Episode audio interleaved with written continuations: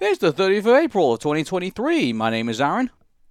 My name is Patricia. And to everyone who's a bit confused about why there's a second episode on this weekend, and to those who didn't uh, listen to the other episode, uh, the, we effectively got a double bill for this uh, three day weekend that we have here in the UK. And the reason for that is, because we recorded the episode of last week, um, but then me and Patricia both fell ill, so there was no one to really kind of like post the episode. And then eventually, when we got better by Thursday, we just eventually forgot about it. so apologies in advance. And uh, so this is pretty much the second episode you're getting of this uh, wonderful three day weekend because it is actually Bank Holiday Monday uh, when this episode actually goes out. So uh, yeah, do you get a do you get you not get a day off tomorrow, babe? no, I don't, it. unfortunately. yeah, yeah. Needs to be someone needs to change the law. Seriously, President Biden, do something. You know, like you know, more public holidays, please, for my beautiful fiance Yeah, here. more holidays, that would be great because I am perpetually tired. Yeah. Well, you get Juneteenth off, and we don't. So Uh, that's fair enough. But then again, we just started it in 2019, so it's a fairly new holiday. Yeah. So, anyway, um, let's get on with the show. Uh, coming up, uh, our main story is going to be uh, hatching a plan. Chicken Run Dawn of the Nugget arrives on Netflix early uh, later this year. We're going to be talking about the trailers for Disney's Wish, and Hailey's on it. Uh, an exclusive look on Pixar's Win or Lose will debut at the Annecy Film Festival. We're going to be talking about a lot of the stuff that was featured on CinemaCon 2023, including Kenneth Branagh's new Poirot film, A Haunting in Venice. We're going to give our post thoughts on the Owl House Season 3 uh, casual chats on the old school lane. We're going to be talking about Elijah, aka Not So Average Fangirl, returning to her channel, and a lot of other stuff that happened, uh, maybe involving a certain live stream. Saberspark was kicked out of the headquarters of Jehovah's Witnesses. We're going to give a shout out to Paul Thomas, aka Gunter Fan 1992, for a new version of his upcoming book they'll be releasing this September. Uh, we're going to pay tribute to uh, Harry, uh, to Harry uh, Belafonte and uh, Jerry Springer, who have sadly passed away this week. We're going to be talking about Kung Fu Panda 4 and its plot synopsis. We're going to talk about Deadline, claiming that Paramount Animation, Hasbro, and eOne are going to make the first ever quote unquote Transformers movie, even though there's already been one that's been made in 1980s, and we're going to talk about that too. And finally, we're going to go into our spoiler section with episode 8 of Moon Girl and Devil Dinosaur.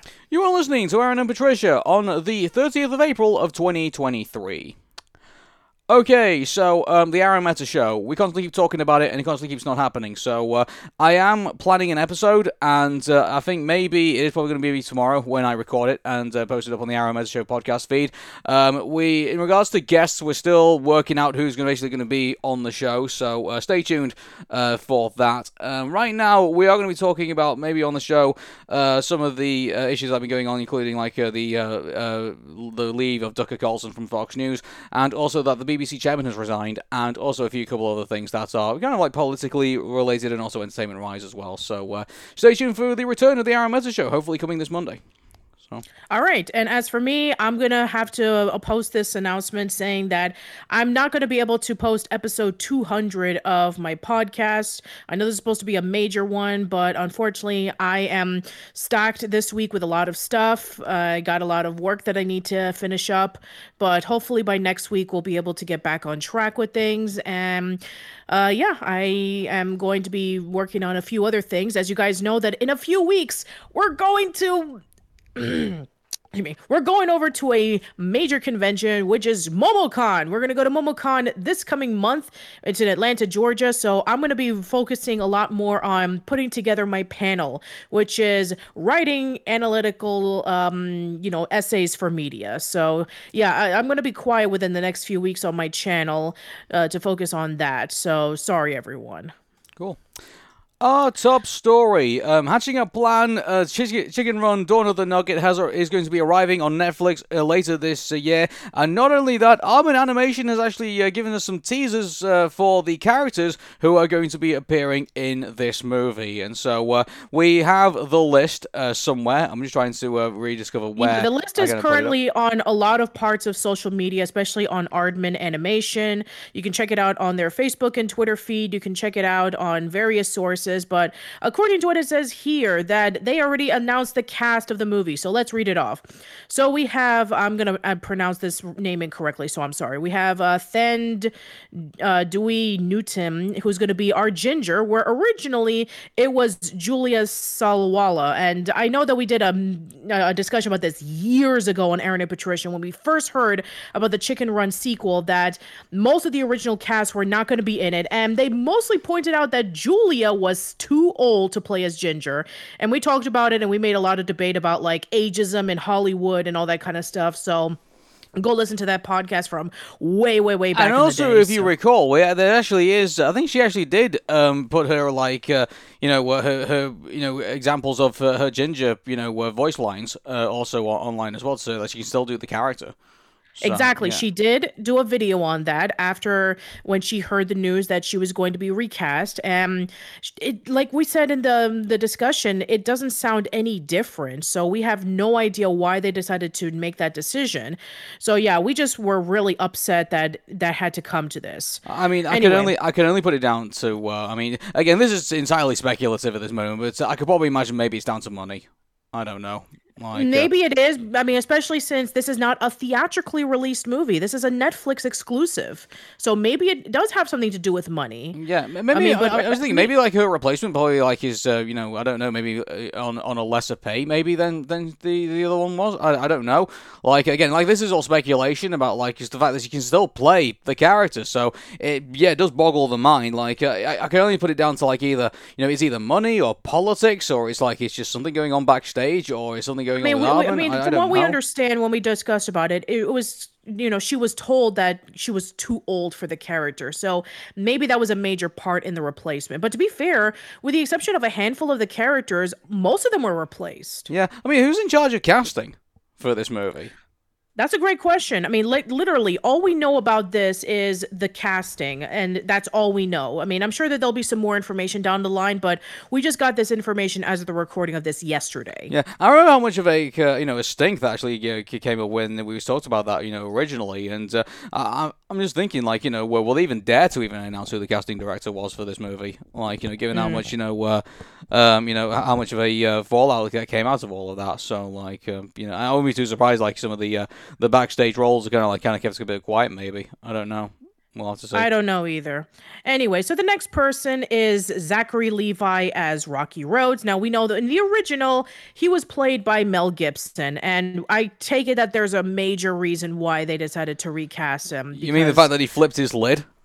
Oh, yeah, exactly. The fact that he flipped his lid. Yeah. So Mel Gibson's been going through a lot of problems over the years, uh, controversial wise, and I, I and also I think that Zachary Levi I'm sure he's a bigger name nowadays, especially since he's been in the Shazam movies. So I take it that that's probably the reason why they decided to cast Maybe, him. Maybe, and uh, I mean, isn't Mel Gibson also doing like, isn't he like doing the sequel to the Passion of the Christ as well, or is that just like? Yes, a, he is. I mean, like, uh, I mean, Jesus died. I mean, like, uh, and he uh, he, he, was resurrected, and he also helped, uh, you know, his disciples get ready for forty days while he was on Earth, right before he ascended into heaven. So I'm guessing that's what the second movie's going to be about. I guess.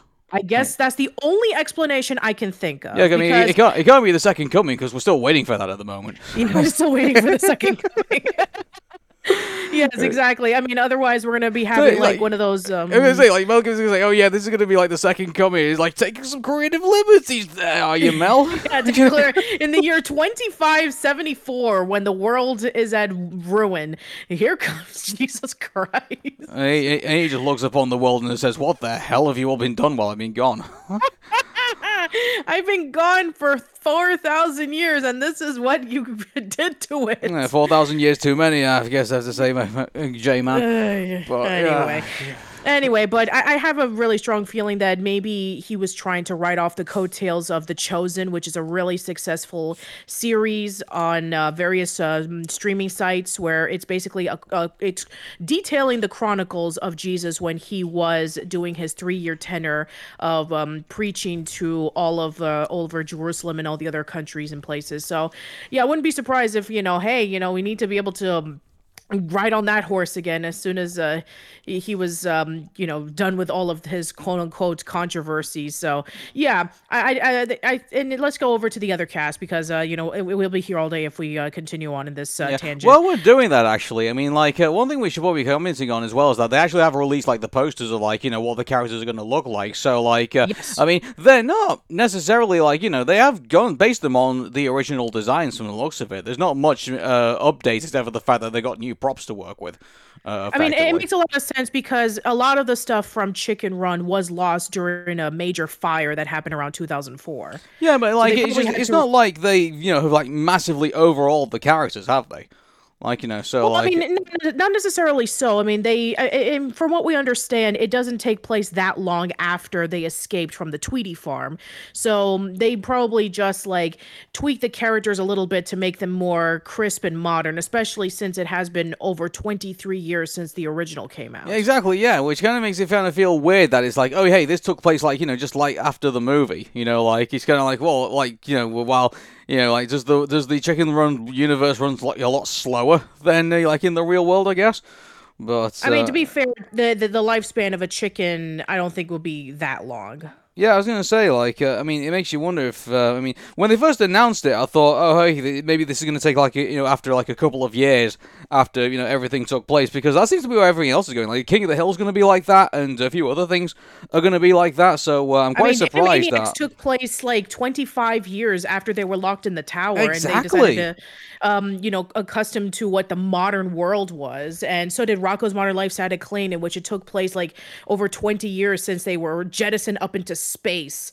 Even though that that doesn't make a lot of sense either, because that took place in a further future, and then they came. uh, You know what? I don't care. Even Joe Murray told me that story and continuity doesn't matter. So whatever. Yeah, Anyway, I guess. So I mean, like, the, also, I think the um, other thing I would say about it is, is that uh, I mean, uh, it's gonna. I hope that they're gonna, you know, put Chicken Run, you know, on quite a lot before you know the movie even releases on. that. Actually, on top of that as well, like uh, you know, um, it's gonna be kind of weird because if you want to figure out what happened in the first movie, you're gonna have to get a Disney Plus subscription first because that's where Chicken Run is at the moment, and because as far as I'm aware, Chicken Run's not on Netflix.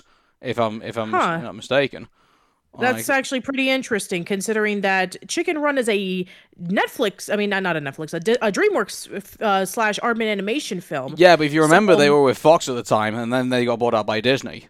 So Well, no, um, DreamWorks was with Universal. Were they? Like, I'm pretty Yes. sure. I mean, because unless I might be mistaken, but uh, Chicken Run was. Uh, oh, by the way, on uh, when you Google it on now, it's actually considering uh, the Chicken Run is now a film series and not just a film. So like, uh, they they've they've updated it now. But uh, Yeah, okay. yeah, let me just. Uh, I'm pretty sure because uh, you know I was on Disney Plus. It, it was never a Fox film, Arun. It was DreamWorks with Pathé and. I must be thinking of something else. Ignore me. Sorry. Yeah, Like, yeah. Yeah. But yeah, Anyway, so Chi- wh- Chick- yeah, Chicken Run is currently on on Disney Plus at the moment. We- And We don't have it on Disney Plus. Yeah, we ha- we have it on Disney Plus for some strange reason. That is really weird. I stand corrected. Actually, it is actually on Netflix. Uh, Chicken Run, so it is there. Okay, okay. Yeah, because we have it on Peacock, which is under NBC Universal, which makes a lot of sense because now they have all the DreamWorks films over there. But do you guys have it on Netflix as well? Uh ooh, do we have it on Netflix? That is a really good question if we do have it, on e- Netflix. even then, Maybe- like, because then, like, you know, um, if everyone has Peacock but don't have Netflix, they can watch the first movie, but then when if the second movie comes out, they can't watch it because they don't have the subscription. So Hmm. Okay, well, I'm looking at it and no, we do not have it on Netflix. So it is on Netflix in the. I guess maybe that's what we were thinking. Like you know, oh, everyone's watching it on Netflix on the UK, so or I'm watching on Disney Plus on subscription. So I guess maybe you know, like uh, there is a place in the UK where they can watch both films at the same time. So Yeah, we do not have that luxury because the only way you're going to be able to watch Chicken Run is if you have a Peacock account. is there any is there any service that allows you to like watch Netflix and you know Peacock content? I'm guessing. No, because they're, they're they're two completely different companies. Oh wow, that's uh, that's problematic. I would have to say. Anyway, I, well, let's let's move on because we're, we're we're rambling at this point in time. Okay, so the newest character that's going to be introduced is the daughter of Ginger and Rocky, and that's Molly, and she's going to be played by Bella Ramsey. Yeah, so uh, it's interesting to see where, um, I mean, what type of character Molly is going to be. I'm guessing she's going to be like, uh, I hope they don't make a stereotypical, like, you know, she's the rebellious teenager that wants to rebel against her parents, and like, uh, you know, for some strange reason, like, uh, I hope they kind of do, like, they, they, they describe her as the chick off the old block So I'm guessing maybe, maybe not, maybe not that, but uh, who knows? So Yeah, and Bella Ramsey has been on a winning streak lately. I mean, she's done Game of Thrones, and now currently she's doing The Last of Us. I mean, she's been doing a lot of major roles lately. yeah, well, um, this is another one to the list. Yeah, for sure. All right, and uh, next one we have another new character known as Frizzle, and she's going to be played by Josie Sedgwick Davies. Interesting to see what type of character she's going to be. Yeah, I mean, it just says the wild card. So is that supposed to be like she's the the crazy, frantic one, kind of like how Miss Frizzle was in the Magic School Bus, in she- which she was like all over the place? I'm guessing she's going to be our animal for like you know uh, of the other Muppets. I'm guessing maybe. Mm, yeah, because you know she was never in the first movie. Yeah. Well, no, she she'd be a new character because obviously you know. Yeah, she'll be uh, a brand new character. Yeah, so that uh, yeah, I I guess that'll be really interesting about where she fits into the movie. Mm-hmm. All right, and now we have our first reoccurring, um, you know, actress from the from the first movie to the second one. It's uh, Jane Horrocks who played as Babs, the wool specialist. Yeah, and so uh, yeah, we we all remember Babs. I mean, you couldn't really do a chicken chicken run sequel without Babs. No, think. you can't. I mean, especially since she was kind of like the ditzy one who always thought that Ginger was off on vacation whenever that she was stuffed into the the coal closet. So, yeah, she was uh, always kind of like you know knitting and all that kind of stuff. So yeah, we, we have to have um, her into it. I mean, she's like one of the major characters. All right. So the next person we have on the list, even though it is a reoccurring character, it's voiced by somebody completely different. And it's Fowler, who's the old rooster who always talks about his RAF days.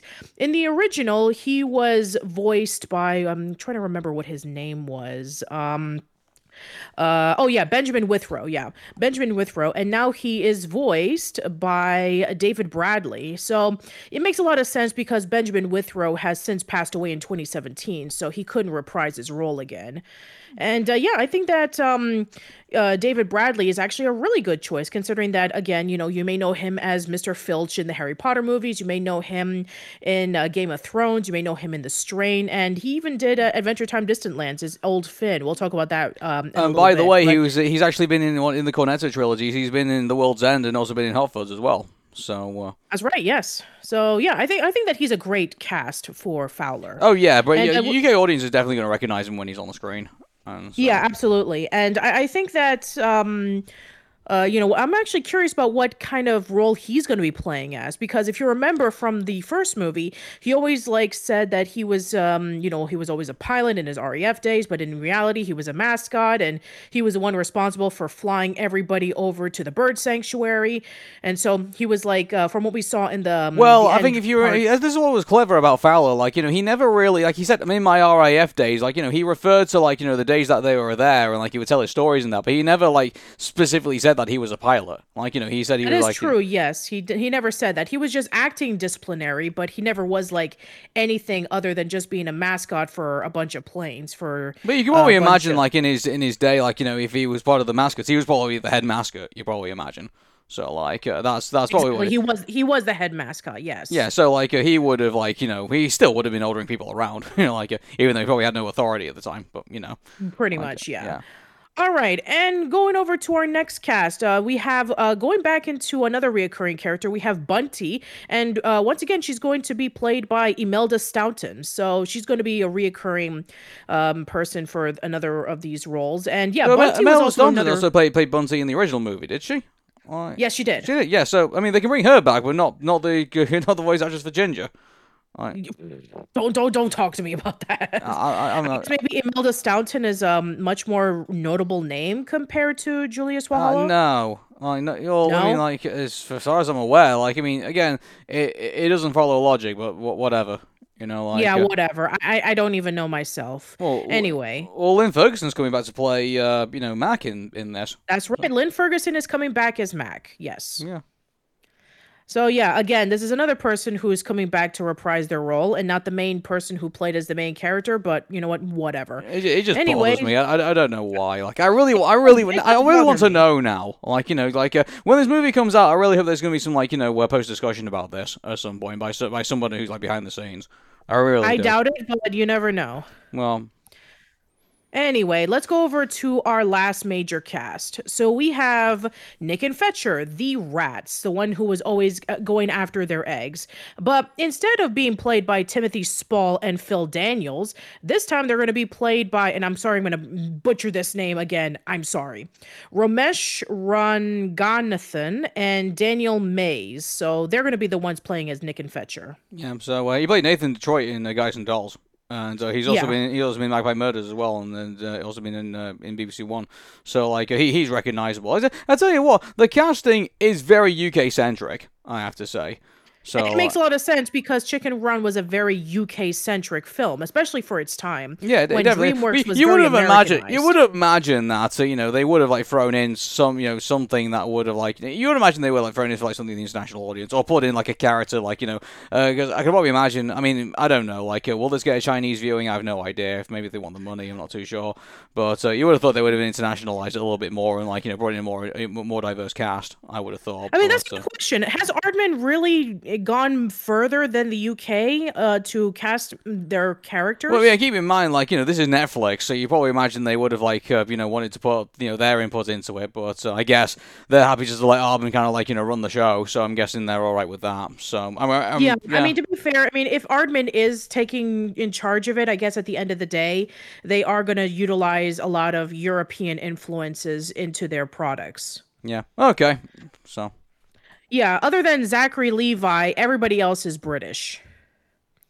Anyway, so yeah, unfortunately, there's not really a lot of information other than that in terms of um, the the um, you know other characters. I mean, those are the main ones. I mean, we don't even know if Mr. and Mrs. Tweedy is going to be coming back to playing as these uh, to be coming back into the story. Well, what's the this is syno- what- what's, what's the syno- have we got a synopsis yet about we like do we do have a synopsis. Yes, we do. yeah? So what's the Okay, it says it says it right here. After successfully escaping from Tweedy's farm in a daring and risky manner, Ginger has discovered her ideal place, an idyllic island retreat where the entire flock can live in harmony without any risks from humans. With the arrival of a new member, Molly, hatched by Ginger and Rocky, it appears that Ginger's fairy tale ending has finally come true. However, the chicken population is confronted with a menacing and new danger on the mainland. Determined to safeguard their freedom, even if it means endangering it, Ginger and her team are determined to break in. So it's basically saying a new threat, effectively. So uh, I highly doubt it's Mrs. Tweedy. Yeah, I don't think that they'll be coming back for this one. No, so I think uh, I, I think it definitely is going to be you know someone new is going to come in and interesting to see who they announce in regards to like you know because like uh, um, who's going to be uh, you know who's going to be a British dastardly villain that so they could basically announce into Chicken Run. Do you think? Hmm. I mean, if they are in a bird sanctuary, so I take it that maybe other birds who live in the area and are being threatened by these chickens who just came in all of a sudden. Tell you what, maybe this don't might, know. maybe this might be a, a good time for a top ten, maybe.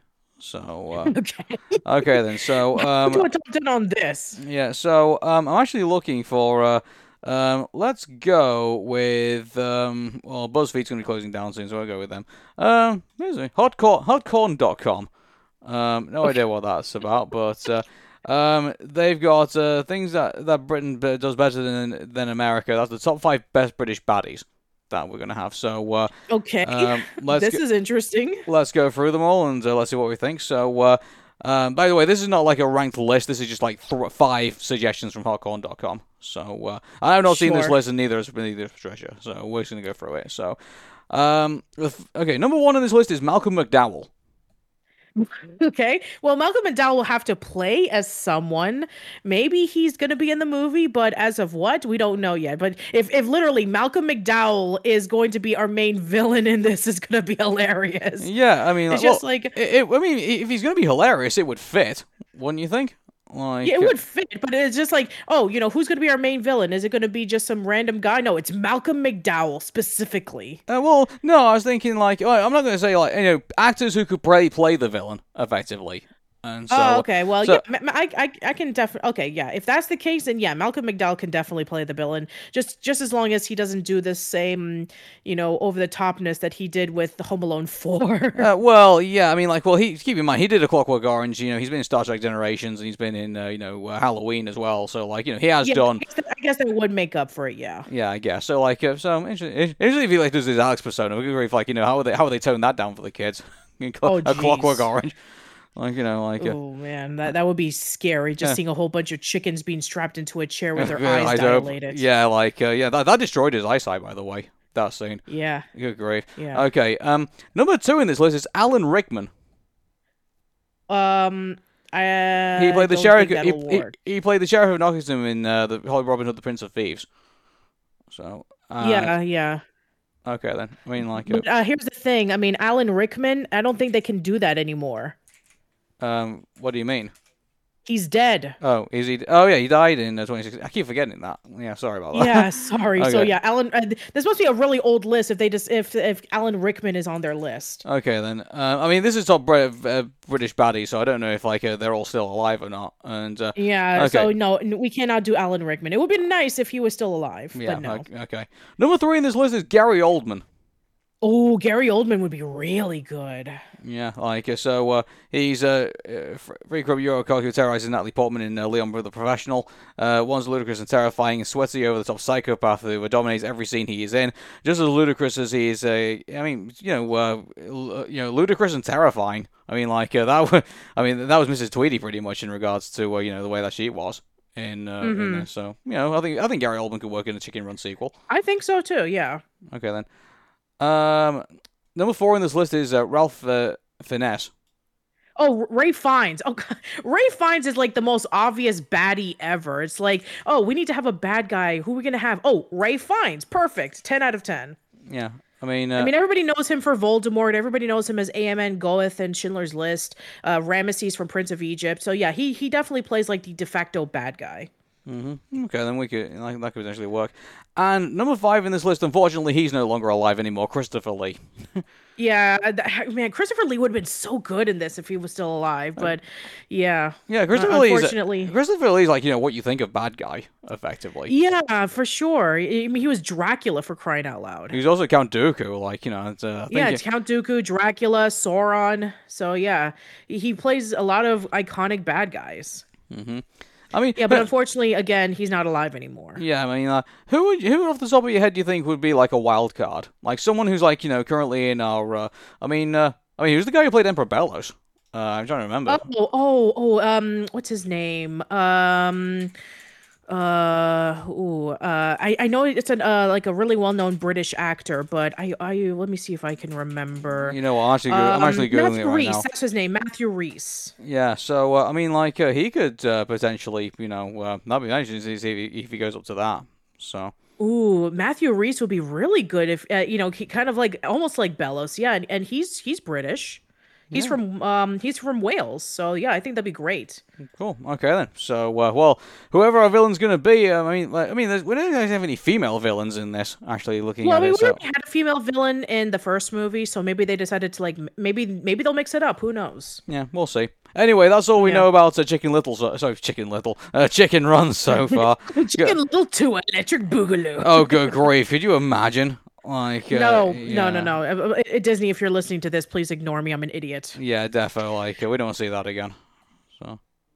Oh, you you know what? We have seen Matthew Rhys before. Yeah, remember when we when we went to the theater and we saw the uh, A Beautiful Day in the Ma- in the neighborhood uh, when we saw um, Tom Hanks as Mr. Rogers? Yeah, I remember that. Yeah, he was the journalist. Yeah, Lloyd, Vo- Lloyd Vogel. Yeah, that's him. Yeah. Yeah. So. Yeah. Uh, anyway, so um, uh, yeah, I think that um, as far as we know for the sequel of Chicken Run, the only thing that we know in addition to that is that the people who wrote the first movie are going to write the sequel, and it'll be coming out in December 2023. Cool. All right, so that's what we got for now. Okay, uh, moving on. So, um, we've been looking at the trailers for. Let's look at the uh, Disney trailer first for uh, their movie, which is going to be Wish.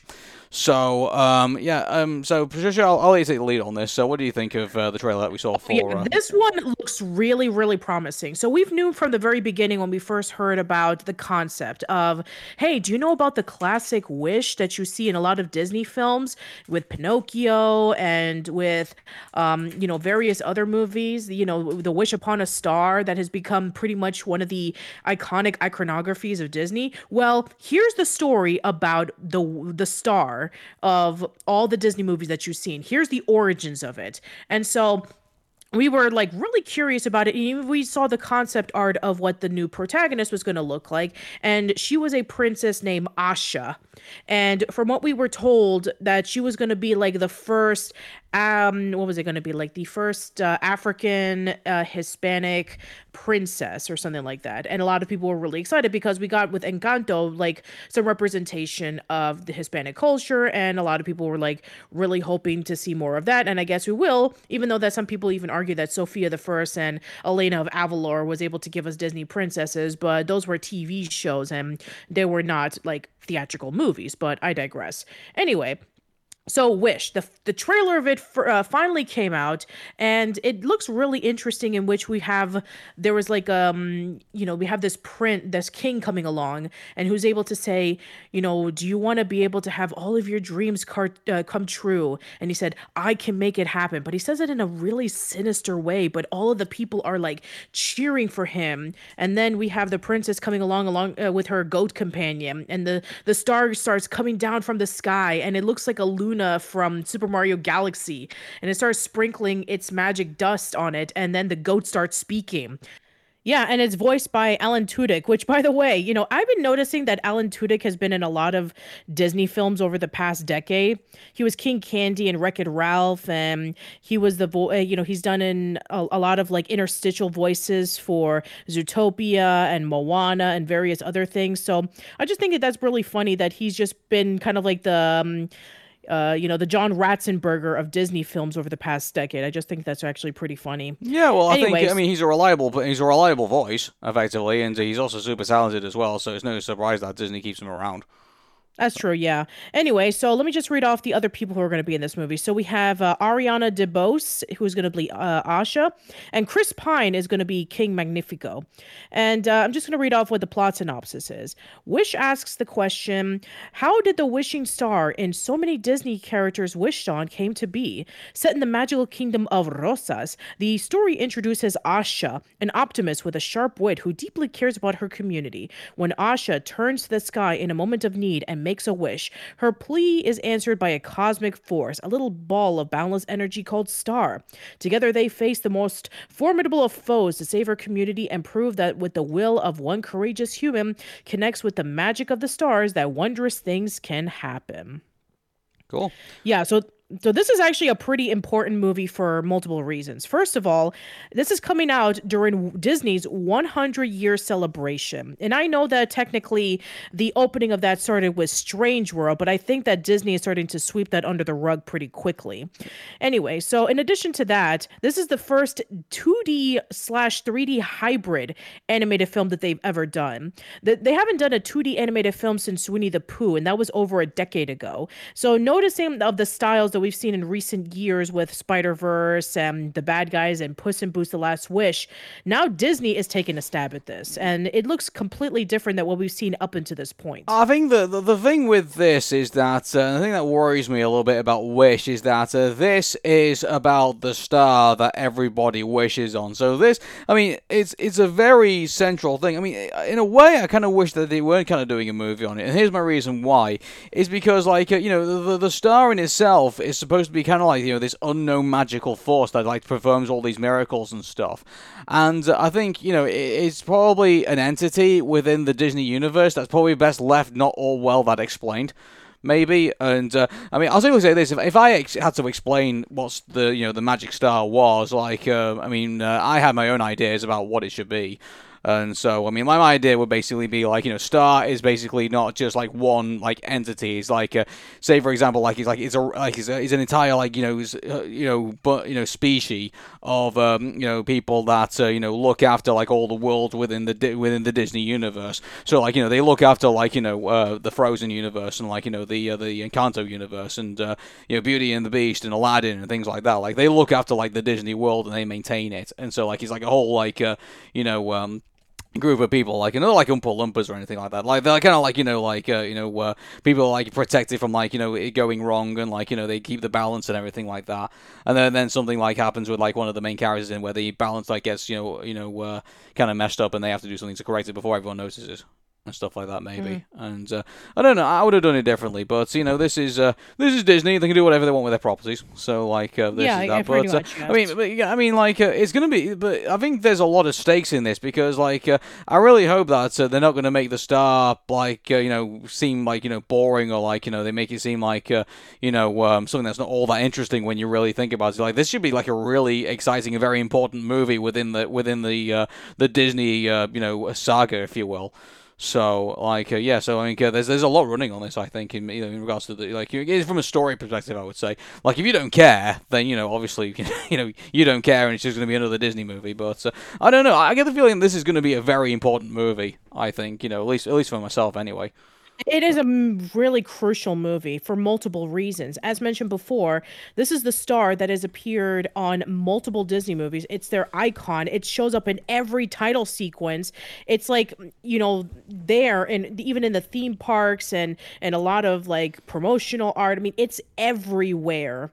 They always make a joke about it. Wish Upon a Star is like one of the most iconic Disney songs of all time. And it's, you know, it's basically their theme song. It opens up with every single Disney movie movie.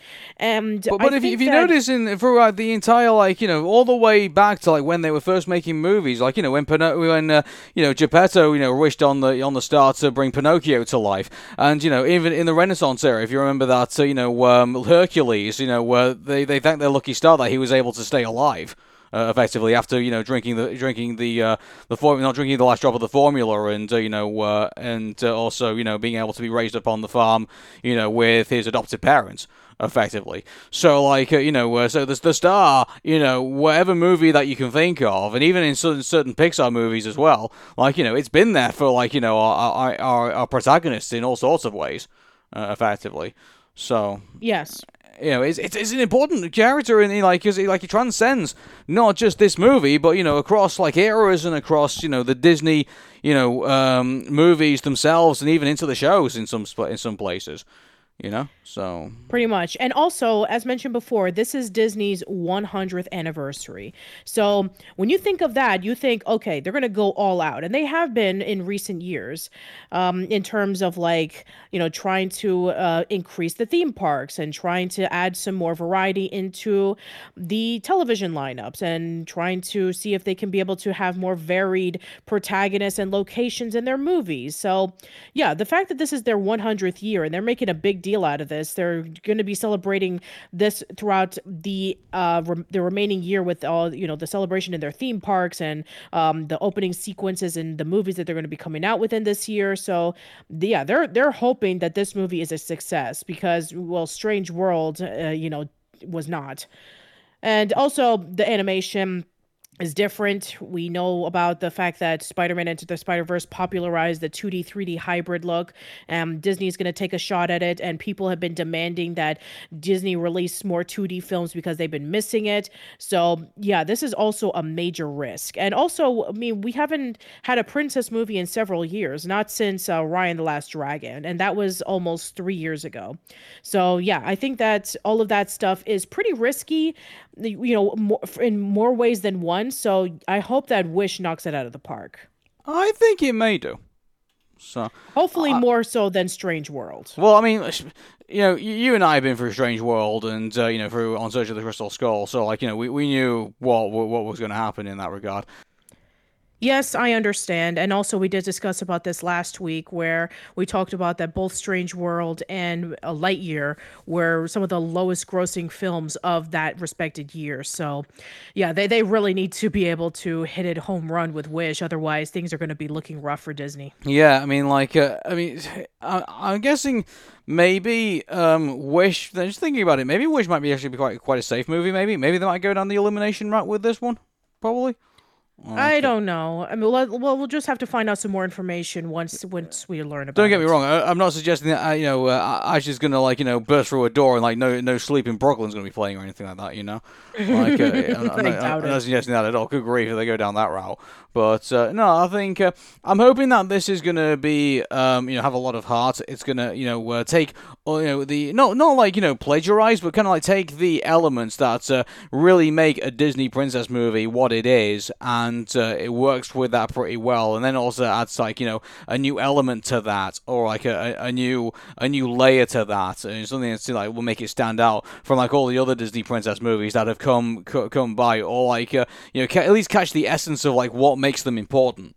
I would say, because uh, Mhm. if it fails to do that, then obviously you know with Disney that's going to be like the third, the, the third, you know, f- you know, the third bad bomb on the bounce, effectively. Mm. So Pretty much, uh, yeah. So uh, Uh, And they literally cannot afford that, especially since we've been hearing the news about the stuff that they're doing with the parks. And also, uh, I know that we're not talking about this in uh, this installment, but there's been a lot of layouts recently with uh, Disney television animation where a lot of, yeah, layoffs. Yeah, there's been a lot of layoffs. layoffs. okay. Yeah, li- there's been a lot of layoffs in the Disney television animation. So, yeah, things are definitely uh, not looking good. Yeah, well, uh, yeah, I think um, you know Disney's doing some restructuring. I think in that regard. I mean, to be honest, I mean some of the um, um, I mean, not saying that anyone losing their job obviously is pretty terrible. I mean, I'm not saying that you know, uh, but I think it seems to be more like restructuring layoffs from the looks of it, at least from the, from the start off. Anyway, I mean, mind you, I'm pretty sure we say that now, and then all of a sudden we'll hear that you know some of our like beloved animators are going to be starting to like you know having to pack their boxes. Which you know, obviously we don't Yeah. want to see because obviously that For would sure. be. Here's the thing: if they if they start getting rid of like the talented people out of the business, and uh, I mean, uh, obviously the ones that haven't chased away yet, I mean, that's them giving up effectively. Like you know, I, I really hope they aren't going to do that, and they're going to stick around and say, so. yeah, like uh, uh, because obviously if they do, if they start like um. You know, really start to mess around with like you know the, the mechanics of what makes Disney you know a, a, a good and profitable company, then they're in trouble effectively. So Mm-hmm. and uh, you know, and it takes a lot for like you know, a new person to kind of like come in and like uh, you know without you know these uh, people to kind of like hold the hand to like you know create something really special. Uh, effectively, so it's like it's not a situation where someone like you know you and I know who are like you know really talented. Like say for example, like uh, you know, uh, what's his name? Who does Fox in Space?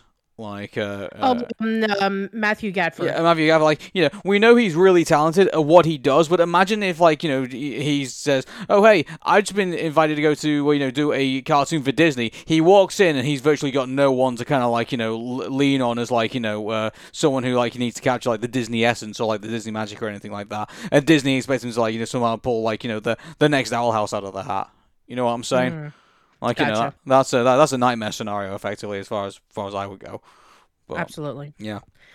Anyway, so enough with Wish. Let's go over to our next trailer that we saw recently, and that was uh, Disney Channel's newest show. Hailey's on it. Yeah, so uh, this is about a show uh, about Hailey, who um, seems to not want to take on uh, very many adve- you know uh, adventurous things that would basically make up an episode of like of a cartoon show, effectively. So, uh, but uh, that all changes when um, she seems to be attacked by a robot who wants to like burn her like you know her basically her bucket list book, effectively like all the things that she wants to do, and but then that's saved by someone coming in from the future, I guess.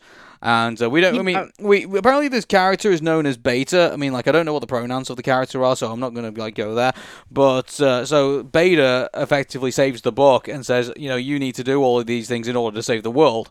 Which uh, is a lot of pressure to put on, like you know, a you know, a fourteen-year-old. but uh, you know, this is Disney, so um, yeah. So I'm guessing that uh, we're going to go through her book and go through all like all these uh, episodic adventures with uh, with Hailey. So Yeah. So let me just read off what the plot synopsis is. The series follows Hailey Banks, a risk adverse but resourceful teenager on a mission to complete every item on her long list of challenging and sometimes impractical tasks in order to save the world. Hailey will be pushed outside her comfort zone to discover the greatness within as she systematically conquers her fears, whether it's winning a sand building competition, wrestling a honey badger, eating a raw onion, or facing her ever growing and complicated feelings towards her best friend Scott. So that's what we know. Well, Hailey's so already far. failed because Helga and Hel- Arnold and Helga win all those sandcastle competitions. So, like, uh, yeah. Yeah, exactly. Shout out to uh, Spike Monster and Craig Bartlett, by the way, on Instagram. exactly. Yeah, so the show is created by uh, Devin Bunje and Nick Stanton, and the person who's going to be voicing as Hailey is Auli'i Cravalho, who's the voice of Moana. cool. Yeah, so so far, uh, 30 episodes have been ordered. Uh, no announcement of a season two yet. I'm sure that they'll probably. Well, I mean, given the fact like- they've they've asked thirty episodes, I mean, like uh, they could divide that into two seasons effectively. They So- could, yes, especially since here in America, uh, seasons are either divided into 13 or 26. So, yeah, that's easily uh, like, you know, a full season, two seasons there, no problem. Yeah, so uh, I guess uh, maybe maybe for like uh, uh, one thing I'm hoping is, is some people actually. Uh, I I mean, I want to be very cautious about this because have you noticed the chatter that's currently going on on YouTube at the moment? I don't know if you Uh, noticed. this no, I have not. They're they're they're building this up to be the next Owl House. Oh, really? Yeah, which is like, uh, guys, let's chill because, like, uh, you know, um, we don't know what's going to come out of this show. Uh, effectively, we've seen a trailer and it looks very promising. I will give you that, but I mean, here's the thing about this: like, a lot of people were kind of like hitching this over to the Ghost of Molly McGee, and while it has had like you know an impression, I think uh, with uh, certain Disney fans, I don't think it's had like the same impression as say Gravity Falls, Amphibia, or the Owl House. I mean, would we argue. can't compare those two because they're completely different. Exactly, yeah, but I mean, that, this is the the- no. The, the point I'm making is is that that's the that's the mantle that they were basically holding over to Molly McGee, which I think you know you and I would agree was unfair. I'm not saying it isn't. Absolutely. Yeah, it is unfair, but unfortunately, it's happening again. And this is, you know, once again, like uh, you know, a lot of people who, you know, are still pretty angry at the fact that the Owl House is now, you know, moved on, and uh, that Dana won't be coming back for the foreseeable, you know, for a good, good long period of time until she decides like she wants to complete some other projects that she's also passionate about. But I mean, you can tell that you know the fact that they're going on the narrative, this might be the next Owl House, is not a great place to start this show. I mean, it needs to like you know breathe on its own effectively, not you know be you know uh, uh, you know a continuation of something that was there that's no longer there. If you if you know what I mean.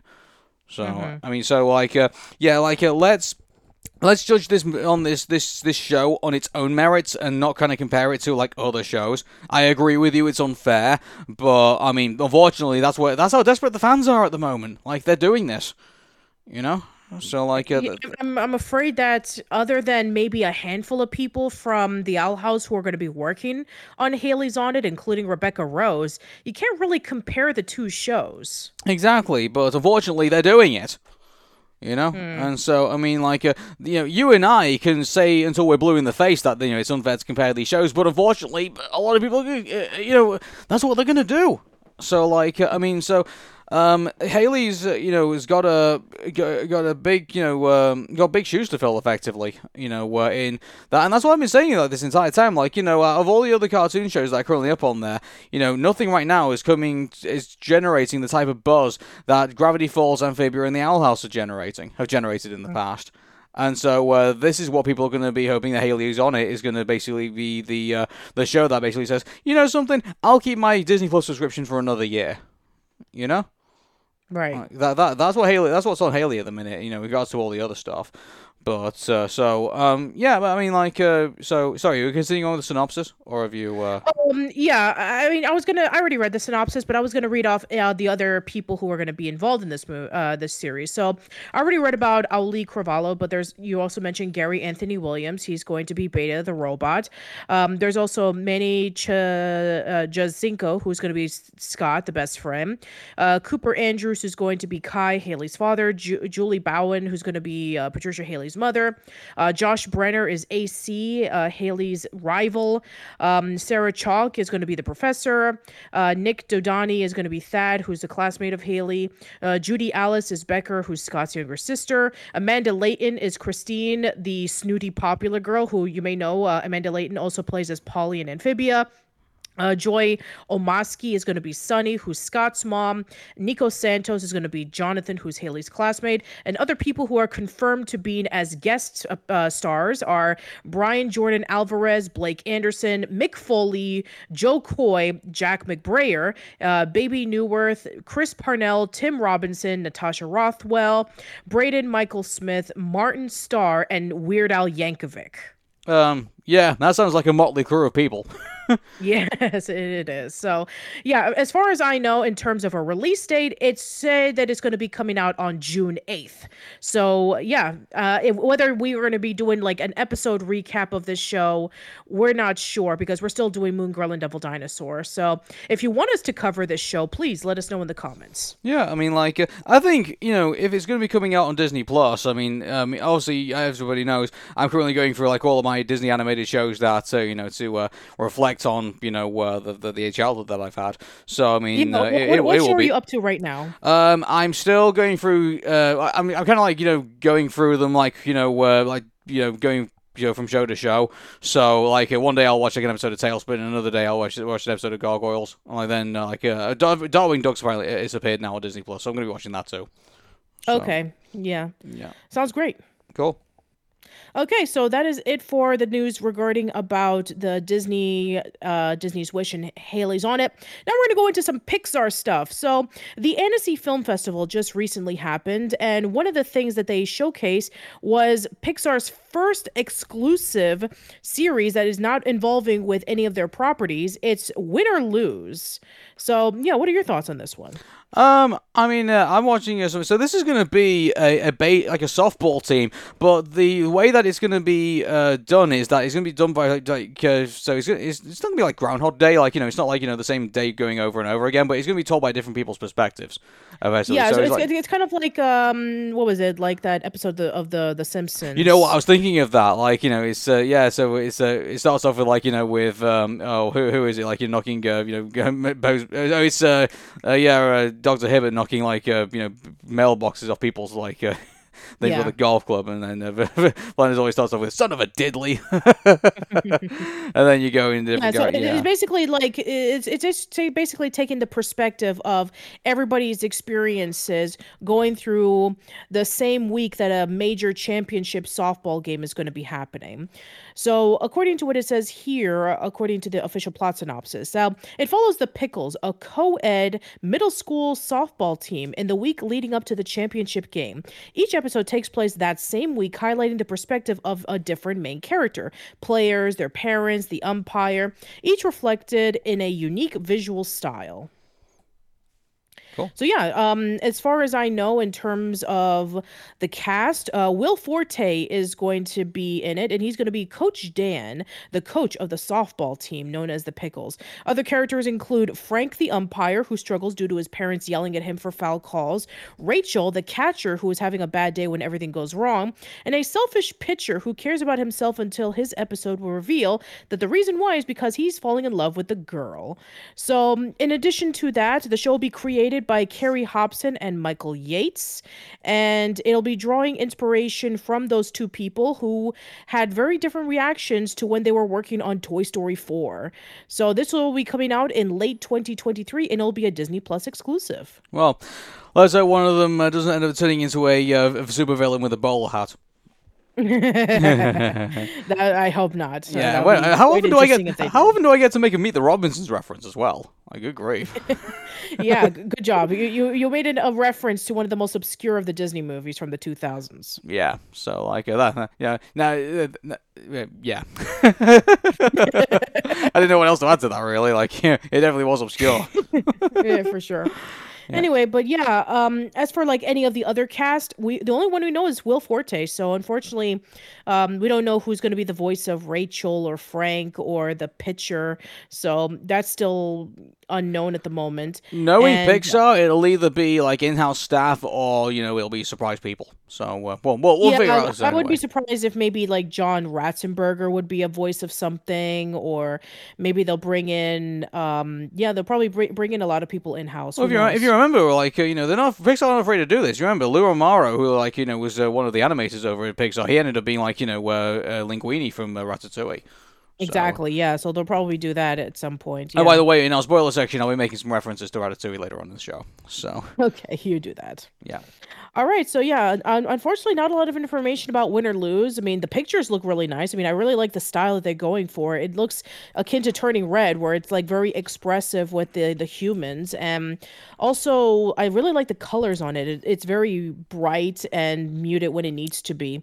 Um, and the expressions are very, eh, you know like really pop out. So I, I think that it should be really interesting. I mean, I, I'm hoping that it'll be a different take on you know the oh you know here comes a softball team and you know they're the losers, but then they go well at the end, kind of like Bad News Bears or something like that. So I mean, like, uh, I think uh, knowing Pixar, I mean, I hope it's going to be more unique than that because, uh, I mean, when was the last time we saw a TV series, uh, you know, an entire series where every episode reflects on like the same sort of story, but only but tells it from like you know the different like you know the different sides of the characters. Like, Yeah, uh, yeah. you usually don't get that very often because usually on a TV show it would be focusing on one character and then the you know there would be maybe like one or two episodes that surrounds their friends. Kind of like in how in Hey Arnold, I mean even though that Arnold is the main character, sometimes we get episodes on Gerald or Phoebe or Helga or even some of the adults, but Arnold is still the main character at the end. Yeah, so I mean, like, it's gonna be like, um, oh, there was uh, a movie that was in my head. Oh, it's gonna be like, you know, in a way, uh, Lion King one and a half, where like it tells like this, the uh, the the Lion King story from like you know Timon and Pumbaa's perspective. uh, Exactly, basically. yeah. So, but so you know, it's uh, it's gonna do it like in uh, you know multiple episodes of like you know the, the the same event basically, different episodes in the same show. So like, uh, Mm-hmm. this could be pretty more inventive. Like you you know, we've had the episodic format and we've had like you know the story driven format, but so we never really had like you know, uh, oh he- here's different perspectives of the same story format, uh, effectively. So Right, right. yeah. Yeah, so it'll be coming out in late 2023, and this is something we'll uh, definitely be talking about uh, for Pixmix. So stay tuned. Yeah. By the way, like if they keep renewing this episode, I think uh, we need to uh, uh, get away f- after if we get to like you know season five of like win or lose, and like it's, tell- it's telling it from like you know the uh, the guy screaming at the back of the rafters perspective. So, Oh, jeez. Yeah. So like, uh, That'd be really interesting. there's a ceiling, Pixar. Please stay with it.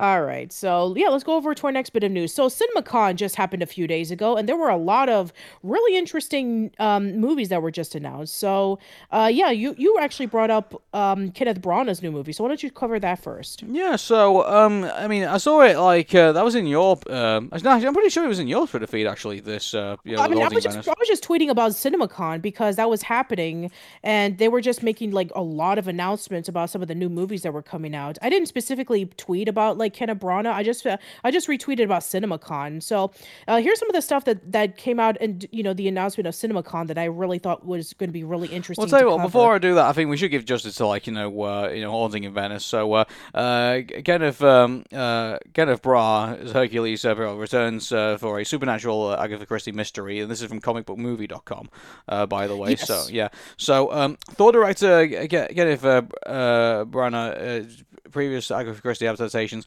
Murder on the Orient Express and The Death of the were mystery thrillers of, of no supernatural elements, uh, but the acclaimed filmmakers' uh, next uh, uh, Hercule Poirot adventure, A Haunting in Venice, p- p- definitely uh, takes things into a horror territory. Uh, the movie is set in an eerie post-World War II Venice uh, in on All Hallows Eve, uh, whereas a terrifying mystery occurs. Uh, v- sorry, terrifying mystery features the return of the celebrated sleuth uh, Hercules uh, uh, unfolds. Now retired and living in uh, self-imposed exile in the world's most glamorous city, uh, uh, re- reluctantly attends a uh, uh, seance, uh, and a decaying supposedly under Palazzo, and all those uh, butchered words you probably imagine. I've not had a chance to really like properly look into this because I thought Patricia was the one who's who was covering this, so I was going to leave it to her. But yeah, uh, well, yeah. Uh, I mean, I, I do have a lot of the other stuff that was announced during it, but yeah, I, I think that um, it should be pretty interesting. Now, I'm not much of an uh, a- a Agatha Christie fan. I mean, I haven't even read like most of her stuff from Hercule Poirot. So, I mean, I have seen uh, Murder on the Orient Express, but that's pretty much it. Uh, I'm So not all that familiar with really Agatha know- Christie either, so like, uh, I mean, again, like, uh, you know, just uh, it ended up in there because you tweeted about it, effectively, babe. Okay, fair enough. Anyway, so let me just read off some of the other stuff that was announced during CinemaCon. So, we finally got a more detailed look into the trailer of Wonka. Yeah, the the movie that's going to be coming out later this year, based off of a Roald Dahl book, probably uh, the the adaptation that has garnered the most money, and that was Charlie and the Chocolate Factory from 2005. We discussed about this in the Roald Dahl retrospective that out of all the movie adaptations, none of it comes remotely close to Charlie and the Chocolate Factory, where it made over $400 million, while all of the other ones have either underperformed or are box office bombs. So, yeah, so Timothy Chalamet had came in and discussed more in depth about the uh, performance that he did for Wonka. And he also talked about some other stuff, such as like who's going to be cast as the Oompa Loompa, and also a detailed look into what happened during Wonka's past right before he became the chocolatier that we know of him today. Um, yeah, I think that for a lot of people, they were like really skeptical about it. I mean, let's be honest. I mean, we talked about this in the Roald Dahl retrospective that Willy Wonka, the Chocolate Factory, is like one of the most beloved out of all of the movies that people grew up with when they were kids. And so people were just like kind of hesitant, even with Charlie and the Chocolate Factory from Tim Burton. But even then, a, a, lot of the people who really went into it with no biases came out of it saying that it was pretty good, considering that it was much more closer to the original book than compared to Willy Wonka and the Chocolate Factory. But again, we already talked about that during our Roald Dahl retrospective discussion, so we'll not go more in depth with that. So if you're interested, go check it out. So I'm just going to read off what it says right here, according to Teen Vogue magazine. So, uh, during the discussion, uh, during of um, uh, what you call it uh, during the discussion of CinemaCon. Uh, it says it right here that um, it's slated to be released on December 15th. So we finally got a date. And according to the Warner Brothers website, it says that it will tell the vivid mythical beginnings of the imaginative young inventor before he became the renowned, scrumdiddlyumptious Mozart of chocolate. And we already know what uh, Timothy Chalamet's new uniform is of Willy Wonka. Uh, of uh, Willy Wonka, we already know that he's going to have the velvet jacket, the silk necktie, and the brown hat and that's when we were they were able to see the first official trailer. And so this is what we know of so far from the behind the scenes stuff. Uh, timothy chalamet actually swam in melted chocolate and got stomach aches from eating a lot of the candy. Hugh grant is going to be an oompa loompa. Wonka is haunted by a chocolate cartel and there'll be chocolate that makes people float. There will be seven musical numbers in the film. And uh, the the first few looks of Timothy as Willy Wonka drew thousands of different reactions, according to what the reactions are. Uh, it says right here that. Um, let's see. When Chalamet was first spotted on the uh, for filming the movie, there was a meme that was brought into it. While some have compared his satirical choices to E.T. and even Gonzo from Muppet Christmas Carol, others consider this Wonka to be a bit of a sex symbol, which okay. Next one. The cast is filled with British actors such as Rowan Atkinson, Olivia Colman, Sally Hawkins, Matt Lucas, Simon Farnaby, Tom Davis, and Jim Carter. And uh, Donald Glover, Ryan Gosling, and Ezra Miller and Tom Holland almost were in the lineup of playing as the chocolatier. So I guess maybe because Donald Glover and uh, Tom Holland were pretty busy at the time, maybe they couldn't do it. Ryan Gosling, we're going to talk about in a minute when, you know, promoting the Barbie movie. Ezra Miller, I'm that would have been really interesting if he would have played him, but again, you know, he I think he's busy doing other stuff. So, yeah, uh, now there's also some other other uh, information that was revealed in CinemaCon, but again, until the official trailer comes out, we can't really know uh, 100% for sure on what it looks like. So, yeah, that is what we're looking at so far in terms of the Wonka movie. Cool. Yeah, so that's going to be really interesting. And as we mentioned in the last discussion of this movie, is that it's going to be um, directed by Paul King, who also did the Paddington movies. And those movies were pretty praised because it was like a family friendly um, take on Paddington that a lot of people felt that really matched the charm of the books. Well, it's not so just that. Like you know, he brought Paddington, you know, a new sense of life. You know, remember he was like, uh, you know, the last time, you know, we really had like a proper, you know, uh, uh, time with Paddington was when he was in the stop motion animations. You know, back in the uh, back in back back in the seventies, I think, or eighties or something like that. Like you know, it was yeah. there was also ago. a '90s animated version as well. There was, yeah, but I mean that didn't really have like the same impact. I think as like some of the classic, you know, Paddington stories. But uh, I mean, uh, given that he he did this, you know, the the modern Paddington movie, and not only that, like you know, he's effectively become a meme at this point. Like you know, for goodness, he was even at the Queen's, you know, where Jubilee at one point. Like you know, in that. That's in right. That, he was in the Queen's Jubilee. Yeah, Yeah. and um, also, you know, there was a lot of Paddington dolls everywhere when we were visiting that house over at the Oh, also, have you seen the Have you seen the Twitter account where like uh, he uh, someone like post puts like Paddington into like movie scenes? Like, uh, Yes. yeah, I've seen. Oh, that's brilliant. I love That's that. funny. Oh man, but Paddington should be an Avenger. I swear. You know. That'd be pretty funny if it was. All right, so Paramount Animation has announced that they're going to be doing a Smurfs movie again. because we we haven't had enough Smurfs movies at this point in I just what, what, what- I mean. Oh, for goodness sake! Like you know, like uh, um, uh, how is it that the creator of the Smurfs is like still getting movie movie? He's still getting like you know movie deals at this point? Like it's just it's just. Uh, I'm just like Are you you know. talking about? Are you talking about uh, Peyo? I mean, like, uh, well, I mean, whoever owns the property at the minute. Well, I mean, the, the person who created the Smurfs comics. I mean, he's been dead since the '90s. Well, yeah, yeah, but, Par- like, I mean, I'm sure Yeah, the, but Paramount, Paramount owns the rights to the Smurfs, and you know that they're going to milk it for all it's worth. f- f- f- well, I mean, like, have, have these Smurf movies actually been successful? Like, uh, Uh, well, I mean, if they made a lot of money, they're going to keep going for it. yeah, but like, you know, it's just, it's. Uh, I mean, as far as I'm aware, like, uh, I mean, these Smurf movies seems to come and go. Like, uh, have you actually ever heard anybody actually talk, you know, extensively about the Smurfs movies? And like, Andre Meadows, aka the Black Nerd, not really. Well, yeah, and like so. I mean, who? I mean, but, but you, not not like the you're not like the you know, the reviewers on like on YouTube, but like you know, do you, do you ever get the occasional like you know Twitter mention like that isn't like you know something that isn't like you know saying something really bad about it? Like you know, Uh, no, no, exactly. Like you know, why are they? Why are we doing this again? You know? I have no idea. But let me just read off uh, the announcement of the Smurfs movie. So Rihanna was the main speaker of this because she's going to be our Smurfette. So Katy Perry was the Smurfette in the live action movies that came out almost 10 years ago. And uh, she says that uh, she's going to be going more in depth with the character that has ever been shown on the Smurfs, which, by the way, I mean, we kind of already got that with the Smurfs too, in which, you know, Smurfette was created by Gargamel so that she can be able to lure in the Smurfs over.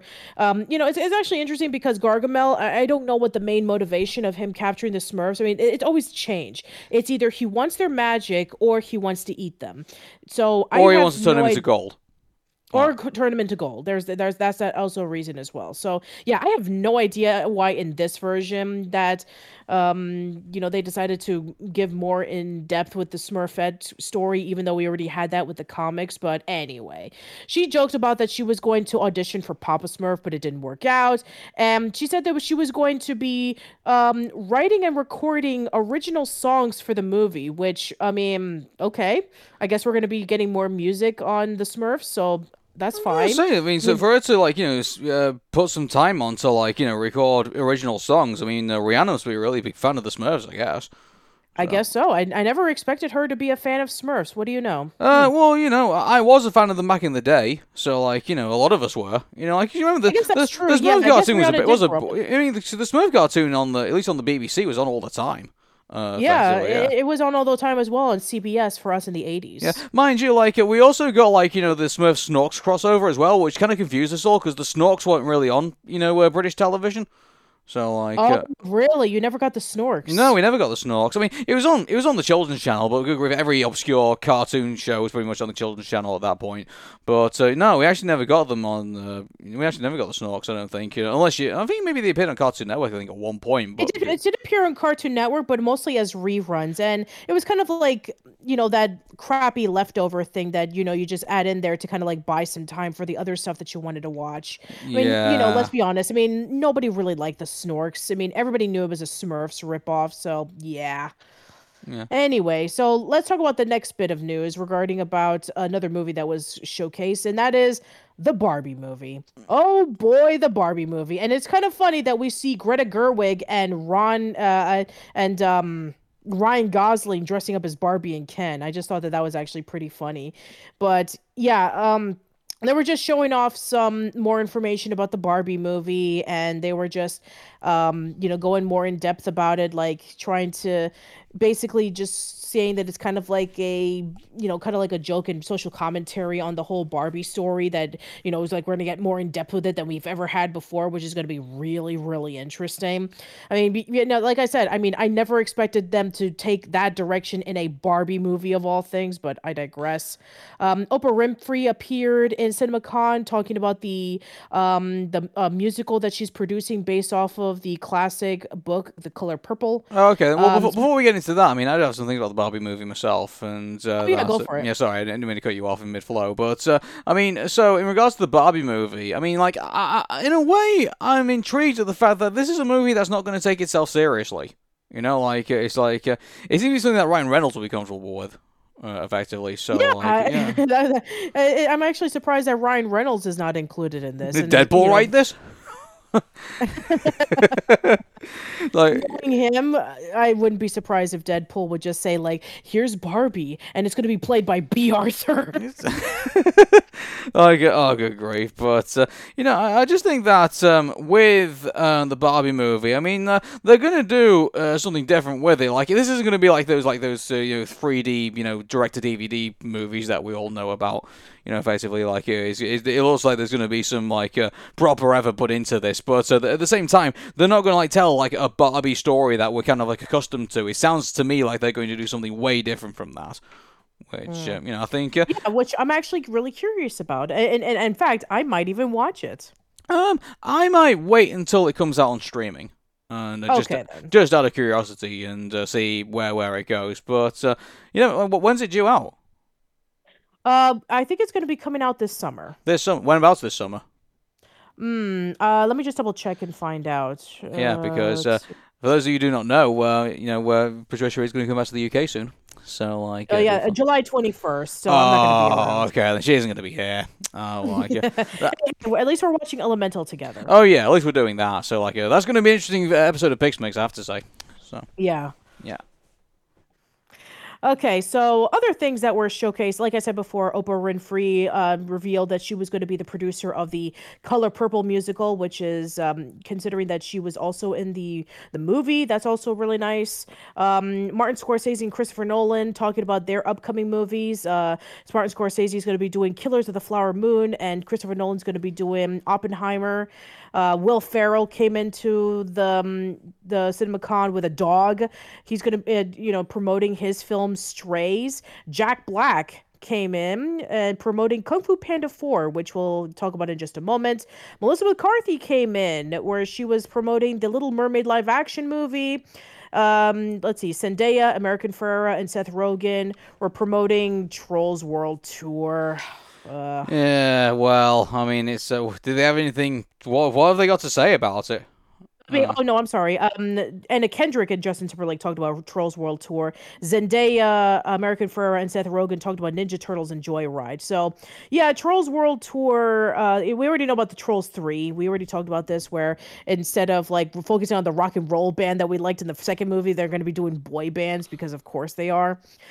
Um, let's see what we got. Um, uh, Jord- Jordana Brewster, Tyrese Gibson, Sung Kang, um, going over dis- discussions about Blue Beetle, the the DC character. Um, Oh yeah, he's getting his own movie soon. Yes, he is. He is getting his own movie. Um, we have uh, Gareth Edwards, um, who is going to be doing a movie called The Creator. Uh, Wicked is getting more information, which is great because we haven't heard anything in a while. Um, we have Cynthia Erivo, Ariana Grande, John M. Chu, who's going to be involved in it. Um, the first part is going to be coming out, I believe, either later this year or next year. Um, and then we have another movie from uh, John Krasinski as Ryan Reynolds' If. Um, more information about the Hunger Games, the Ballad of Songbirds and Snakes. And uh, yeah, those are some of the major ones that came out during CinemaCon this year. Cool. All right, then. So let's go over to our next bit of news. So, as you guys know, episode 199 of Casual Chats was about the Owl House season three. We had a slew of special guests discussing about the, our thoughts of the three 45 minute specials that premiered.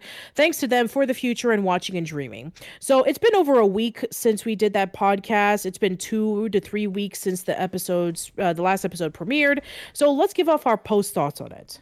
Yeah, I think. Uh, I mean, uh, the one thing I think we should get off the bat is that you know how short you know season three ended up being, which you know is uh, I know a constant complaint that we keep talking about. But I mean, let's just get this out of the way. And like, yeah, I still agree. You know, and I will be saying this until you know uh, until it all ends. Is that you know this this show should have been five seasons tops, and it should have been a movie you know, like uh, you know, a special to kind of like wrap things up if maybe like you know, um, it it just uh, in, in a way like I'm really glad that we ended up getting like something that like you know pretty much was like a Lord of the Rings movie effectively off the Owl House, which I thought was pretty cool. But uh, at the same time, it does have you feeling like you want to watch more and uh, especially when you know one some bits that we didn't actually get to talk about is that uh, they were talking about you know when uh, they got the collector uh, to they brought him over to the uh, the Grudgby field and they talked about that you know um, Lilith was the team captain and you know Eda was you know part of that team as well and then you know Luz made the made the comment oh, that's a that's a, that's a spin off I would love to watch and uh, it's just it's yeah they just uh,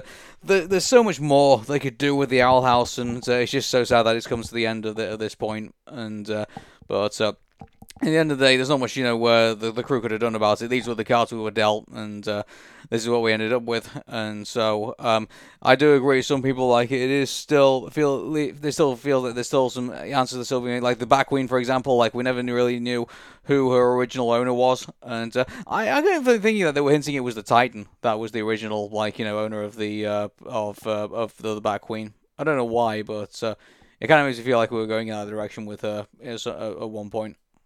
So. Yeah, I, mean, uh, there was even some talks of, you know, maybe a revelation on who the Bat Queen was. Maybe they would have had like more scenes with her, but they just unfortunately had to cut it for time. There were a lot of things that were cut for time that, or maybe just like things that just showed off once and then never again. Like, uh, for example, I mean, Jean Luc that they were able to get from the island where King was born. I mean, they just brought him in and then they never did anything with him ever again. There was also the discussion of. Well, I think it was implied uh, with John Locke was that uh, he was uh, like he supposed to be King's protector. That while you know uh, the King obviously you know had, had, passed away at that point, and uh, so I think uh, the reason why you know he left him on that island with that with John Locke was obviously be you know King's protector. were before you know while he grew up and then he was going to like you know get the you know, the, the, the he basically was able to hold the mantle of like you know being the next uh, ruler of the Boiling Isles, I guess. So that's the reason why, and also the fact that the uh, the, the, Titan trappers were also you know were desperate to kind of like you know collect all the uh, the Titans and kill them as well. So like you're protecting him from that. So that's I think that was John. I think John Locke's story effectively was kind of wrapped up at that point. And I don't think there was any. I mean, besides bringing him in for like a final battle, I don't think there was really much else he could have really done at that point. I don't think. I mean, I'm sure there could have been like maybe a flashback of like sending the of the Titan maybe sending Jean Luc to protect King all this time, but then he couldn't go anywhere further because he had to stay within the remote part of the castle. Yeah, exactly. So I think well that story was already told. I thought like uh, I don't think there was besides like by giving him like you know a cameo appearance in like the final episode. I don't think there's much more they could have really done with him. I don't Fair think. enough. Yeah. I mean, also the, the the connection between the Clawthorns and the Wittebanes was severely cut. I'm sure. Oh yeah, like you know, I'm I, a lot of people are now speculating that Eda is is like you know part part human because of that. And uh, you know, the the one thing I would say is that uh, I again I still believe in this theory that uh, the witches that live on the Boiling Isles, I do believe they were from Earth originally. I think, and uh, they the reason why they uh, ended up getting chased away was because of the witches trials that were going on in Salem and also in, you know in England and everything like that, and like you know also you know witch hunting still even exists to this day. Would you believe? So like you know in like mm-hmm. in other parts of the world. So like I mean um, it could have been a story where like you know you know hundreds of years ago like you know uh, humanity just turned its back on witches and wanted to hunt them all down across the planet, and so that's the reason why they all went into like you know the uh, you know those uh, those time those not those time you know the um, you know they found like the holes like the Titan blood was like was creating so that because of the, obviously the uh, the archives had killed all the Titans and obviously their blood had always leaked out and then started like you know creating portals across other worlds and so you know the the the, the witches that who originally were on the human realm basically were drove out to the demon realm, and have basically been living on this demon carcass ever since. Uh, effectively, mm. so like yeah. uh, I always believed that was the story, and uh, maybe you know, uh, uh, so so someone could probably give this to Dana, and maybe Dana will confirm it. I don't know, but um, You know, like I would have liked to see that being explored, and then well, obviously we get to the point of like you know the, the relationship between the Wittebanes and obviously the uh, you know the uh, the Clawthorns at that point, and so the fact that you know uh, Evelyn and Caleb effectively were like you know the great great great great great great great great great grandparents of like you know all the uh, the Clawthorn clan effectively that are there now. So. Mm-hmm. Yeah, yeah. And, and, I'm sure that we've kind of gotten some more episodes focusing on when the Hex Squad were in the human world, and we probably would have gotten some more information about like um, you know, the rulings of Emperor Belos when he was first starting off. We could have gotten some more information about a whole bunch of things, but again, we knew that it was cut for time, and I and I know that a lot of people were just really disappointed that we couldn't get any further than what we got now. This world is so rich. Like you know, we could have had Chronicle series as well if you think about it. Like you know, I would actually like to have seen a Chronicle series like you know of all the Golden Guards of like all the stuff that they were doing, like how you know how they came to like you know end up betraying Belos and then end up getting killed. You know, like mm. uh, they could they could have done like an animatrix kind of like deal with that. I would have thought. Like, yeah, that would have been really interesting. I mean, there was even a, a, suggestion from both Bill and Jim that they could have had like shorts to kind of like connect each of the parts of the stories that needed more fleshing out, kind of like the owl pellets for you know that they did for season one, and even with the stuff that they did for Gravity Falls, in which you know they would have like additional adventures that would like maybe four to five minutes long. Yeah, and also, you know, uh, anyway. uh, Mooring Mark also like uh, he came up with some really great ideas of like you know for like uh, an Owl House movie that basically would have been like you know the the sequels you know movie to like uh, called Starlight, which would have like you know focused on like you know the the the the fight with the archivists and everything and it would have focused on like you know them being the adult characters. So effectively, it would have been. I mean, it would have been a better version of all grown up, if you ask me. But uh, that, that I digress. And uh, then they right. came, then he also came up with the idea of like you know Cabin Seven, where like it's like uh, Vee pretending to be Luz and like going for like the whole that whole you know uh, time like you know those couple of months when Luz was away and that she had to basically play Luz in that entire thing. So uh, they could have done like a series on that. And uh, then, uh, oh, what was the other? Oh, also he came with like a Eda versus the Boiling Isles as well. Like we told, like you know, from young Eda perspective as well, like in the time when she grew up. Obviously based off like you know the Rain episode. So yeah, yeah, exactly. I mean, I'm sure that we would have gotten a lot more focus on that, where we got to see them as younger kids, uh, just like we saw with uh, them's breaks kid. We probably could have gotten a lot more information about the other coven heads. Like some of them, we didn't even know their names, other than the stuff that Rebecca Ro- Rose revealed on Twitter. Like even some of the palismen, like some of the palismen didn't even have names again until Rebecca Rose revealed what their names were. So yeah, we I mean we barely knew anything about like the the coven heads for the Oracle or the coven heads for um you know all that kind of stuff. I mean there a lot of it was kept pretty vague. I mean we knew stuff about the other coven heads like Terra and Adrian, Rain, Darius, Eberwolf, but unfortunately, you know, barely information that, you know, that you can just uh, justify that oh yeah I, I know a lot about these characters. They should have gotten some more time to develop them. Good grief. You know disney had a money printing machine. They had a golden goose and they decided to just smash the machine and kill the goose. Good grief like you know, yeah, they decided to kill the golden goose so that they can be able to get the egg that was in there, but unfortunately, they just ended up killing it in the process. Yeah, that's the fable, and uh, you know, uh, I, think, I think Disney should do that show, killing the golden goose. Like you know, he's like, it's a, uh, it's, yeah. it's, a, it's not a fantasy story; it's a biopic. Killing the Golden Goose coming soon on Disney Channel. Oh, good grief. anyway, but no, I mean, we already know the reason why that the show was cut because a Disney executive felt that it didn't fit the brand. So, yeah, I, I mean, we already know that the executive, you know, is long gone from Disney. They were fired a few years ago. So, I'm sure that we saw this when the Owl House premiered on YouTube. Yeah, but we have to see, the, the, the, putting the Owl House aside, like the Chapek era is going to be looked on with by Disney fans with such disdain, isn't it? Like you know, yeah, like, uh, it, it is, it is. Yeah, like you know, the, it's it's uh, almost a relief that Bob Iger came back, and even Bob Iger was even trying the patience of Disney fans when he was leaving as well you know? I mean yeah i mean a lot of people have made the argument that bob Iger was just nothing more than just the classic corporate businessman who just basically bought property so that they can be able to just milk it for all it's worth and not being really creative compared to what michael eisner was able to bring into the table.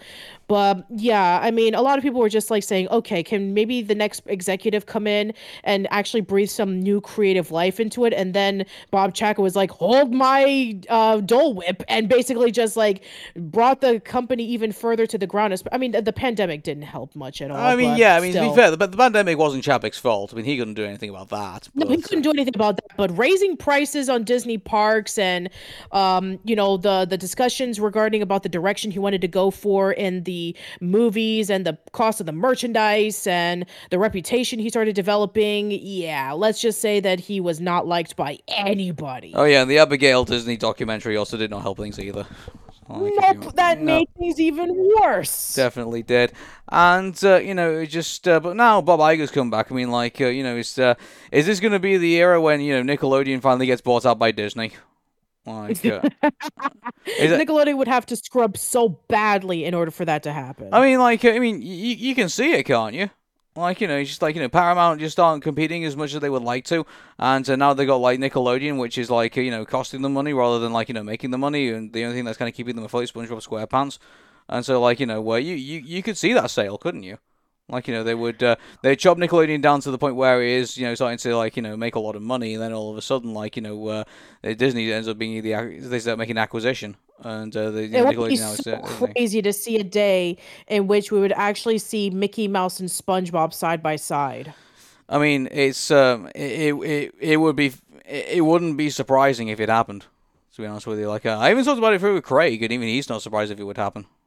So. Oh man, that would be such a day. That would be insane if that were to ever happen. I, I guarantee. I think you and I are probably spending like uh, I don't know. Would it be a Casual Chats? Would it be an episode of Arun and Patricia? Good grief, that would be an episode, wouldn't it? That would be a detailed episode about like, hey everybody, welcome to a new episode of Casual Chats. We're going to be talking about Disney purchasing the rights of Par- of Paramount, and we're going to be well, talking not Paramount about itself. I mean, Paramount was still. I mean, keep in mind, Nickelodeon is an entity of Paramount effectively, and so you know, and Vi- Viacom as well. So you know, it would have been it would be a situation where they would just not not sell like you know Paramount as it's in itself, but would just sell the Nickelodeon property. Yeah, but I mean, here's the thing: if they did decide to buy off Paramount, they'll have the rights to you know Comedy Central and MTV. No, not Paramount. So... Nickelodeon, just just Nickelodeon. They would sell just that to Disney. Yeah, just okay, Nickelodeon. Then, yes.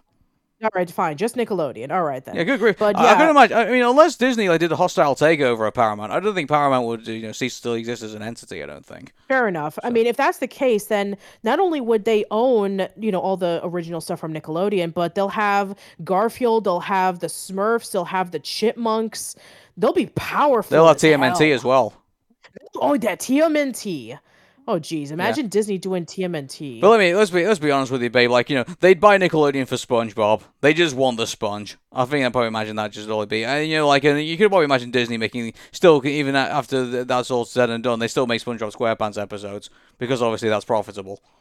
So fair enough. Yeah. I mean, I wouldn't be surprised if that were the case. Yeah. Who knows? Maybe if he does Doug's second movie will finally get made.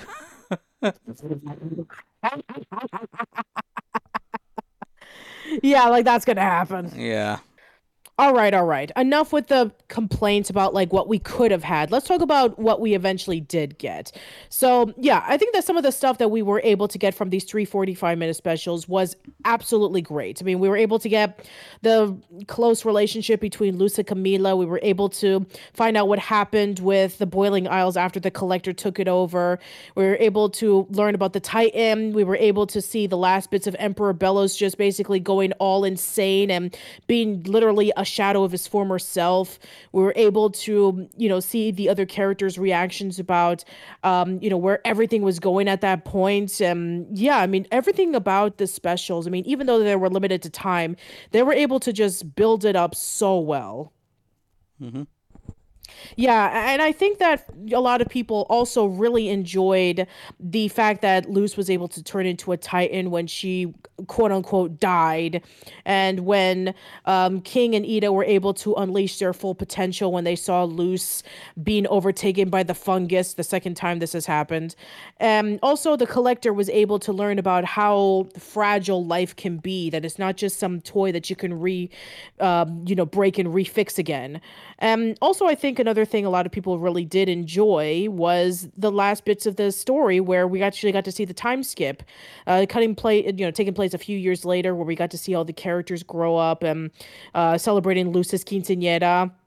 So yeah, I, I think that what they were able to do under the dire circumstances, they did a fantastic job because it could have been left at a cliffhanger. It could have been, you know, a really disappointing ending, but no, they were able to do the best that they could.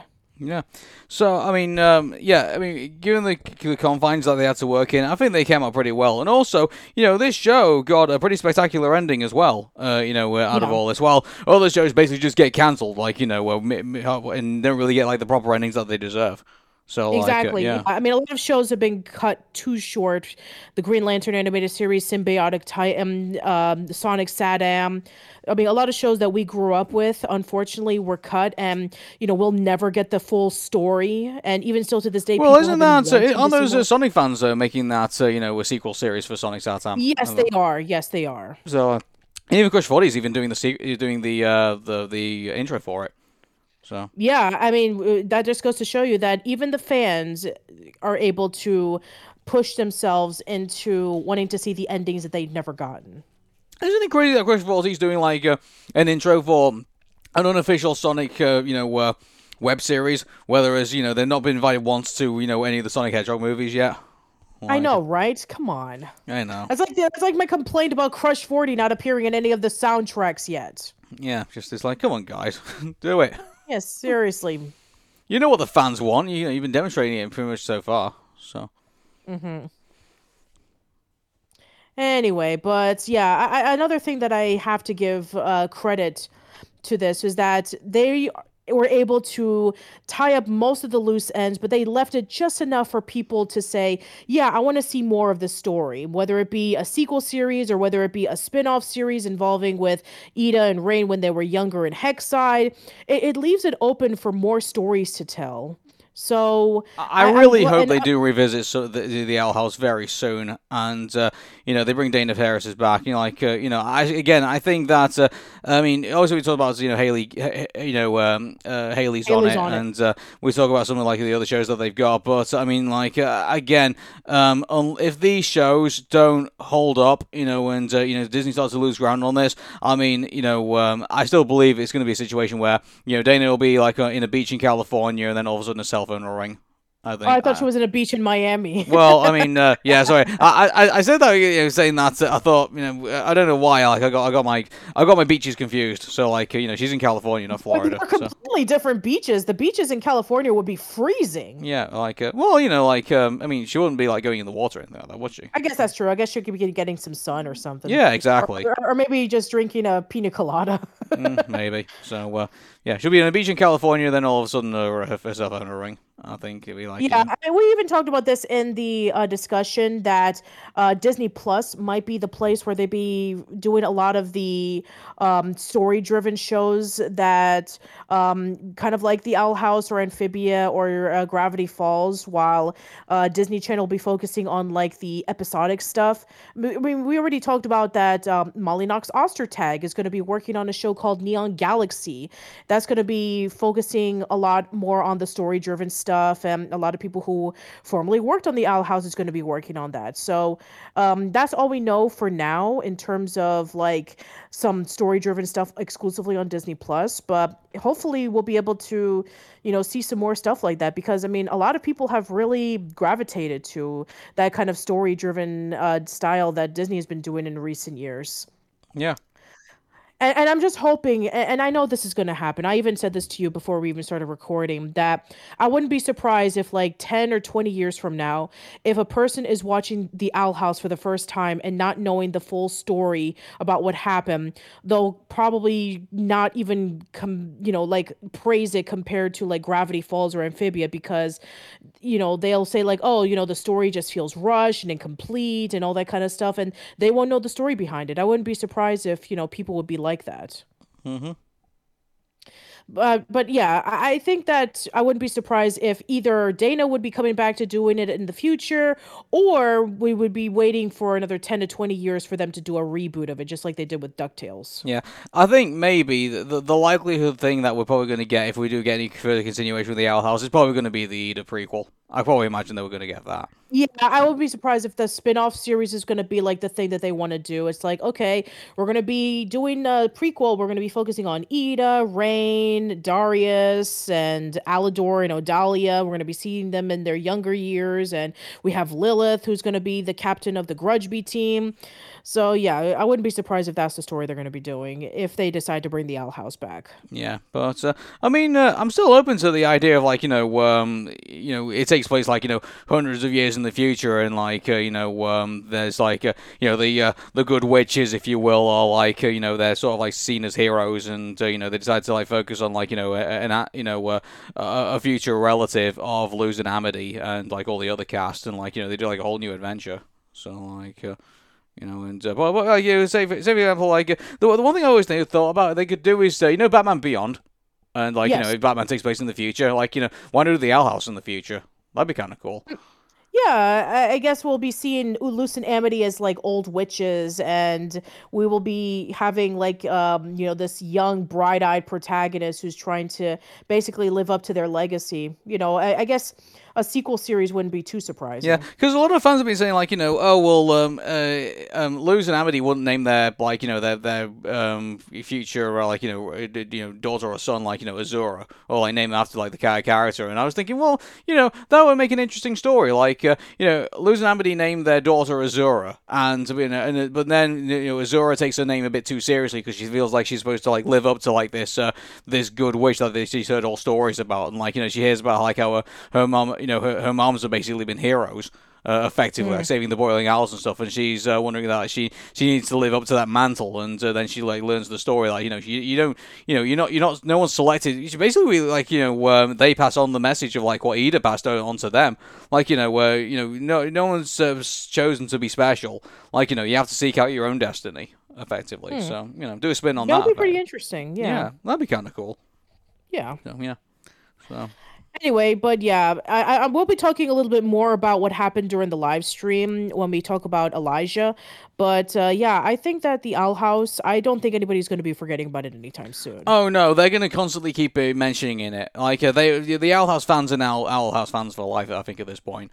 And uh, yeah, you know, sure. here's the thing, like you know, you know they do like Owlcon over in Russia. Like uh, I wouldn't be too surprised if like you know, I really think there will be an Owlcon in America at some point. You think so? I think so. Like you know, it's. Uh, I mean, some people are even suggesting that that idea at the minute. Like you know, there will be conventions, you know, dedicated to the Owl House that people want to attend, or like you know, mm. or they might even like even hijack other conventions to like you know do Owl House meetups.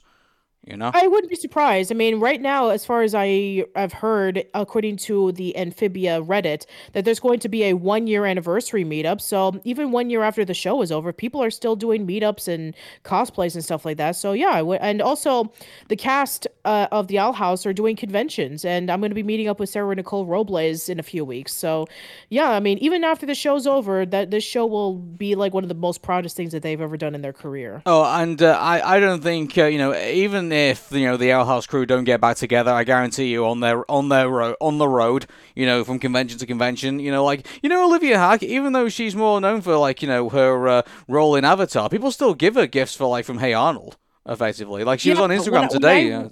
so exactly. Yeah, so she was on she was on Instagram today, like it's uh, showing the gift basket that she got, and like you know, it's full of Arnold merchandise, effectively. Yeah, uh, like when I went over to see her at um uh, at uh, you know Comic Con in Birmingham, I had my Hey Arnold DVD with me, and uh, she was really surprised by it because you know a lot of the stuff that uh, she was like signing for was Avatar stuff, and you know she was like really like pleased that you know she saw a Hey Arnold fan, and she even gave me a Rhonda pin for free after I paid uh, a few dollars to have her sign my um, DVD. So now I have two signatures on my Hey Arnold DVD, her and Tress MacNeille. I, I, need to get some more signatures on my DVD. It's uh, hopefully you know pretty soon. Oh yeah, that's uh, that's gonna be awesome once you get if you get if you get like if, you won't get everybody. You know, obviously you know a lot of uh, people. I, definitely will not get everybody. I doubt it. Well, I mean, a lot of the Hey Arnold also uh, you know crew have also passed on as well. So likely it is that would exactly. be exactly. So I yeah Tucker or Steve Viksten. Yeah, uh, you know it's kind of sad really when you have like those kind of like items like you know I have like a uh, you know downstairs I have a picture of like you know with the Doctor Evil crew. You know like you know from Mike Myers to like you know Seth Green and like everybody else in that and you know, I have Mindy's signature on there, obviously, because uh, you know, uh, uh, people who knew, you know, uh, people from like the Hey Arnold crew, also I knew people from like you know the Austin Powers crew as well. But uh, Yeah. sadly, like you know, uh, the uh, person who played Mini-Me unfortunately has passed away now, so I'll never Yeah, that. I'll, yeah, I'll never it's true. that You're not going to get Vern Troyer's autograph. Yeah, so it's just it's um, it's sad, but uh, you know, like uh, hey, it's you know it's still gonna be it, you know that's uh, the Hey Arnold DVD will still be pretty awesome, you know, with all the signatures in it, you know, for people who are still around. So Yeah, for sure, absolutely. Yeah.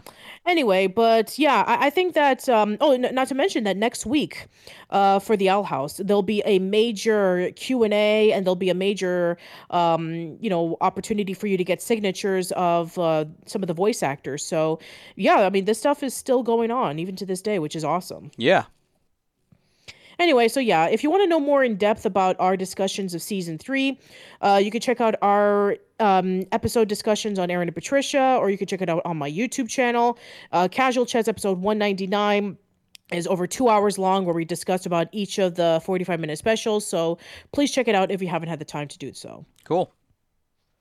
All right, so yeah, let's go over to our next bit of news. So yeah, going into more Owl House stuff, I guess. Elijah, aka Not So Average Fangirl. So we talked about this during the uh, Casual Chats episode that her grandmother had passed away, which is the reason why she wasn't able to join us in our discussion.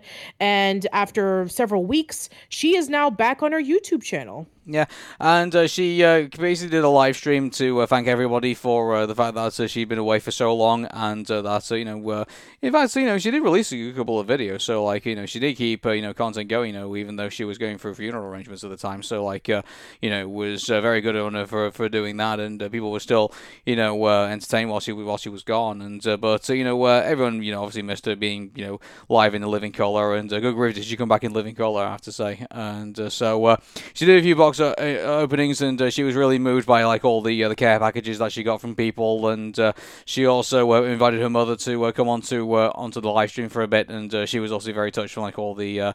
Uh, amazing response from like all the fans and uh, you know all the money donations and everything like that. And so, so she was uh, you know that, that whole family has just been so happy with the way that you know their fans have come out for them and everything. And uh, so uh, the not so average fangirl has some not so average fans uh, effectively. So you know they're all been very unique and very wonderful in their, all their own ways. And uh, also by the way um, Elijah was asking uh, fans to uh, send purple hearts as well. So like 'cause apparently uh, her favorite uh, her, her as well as her favorite color was purple. And so she was doing that as well. So like uh, all the people have been sending purple hearts to her uh, over the, over the time so it's uh, Yeah.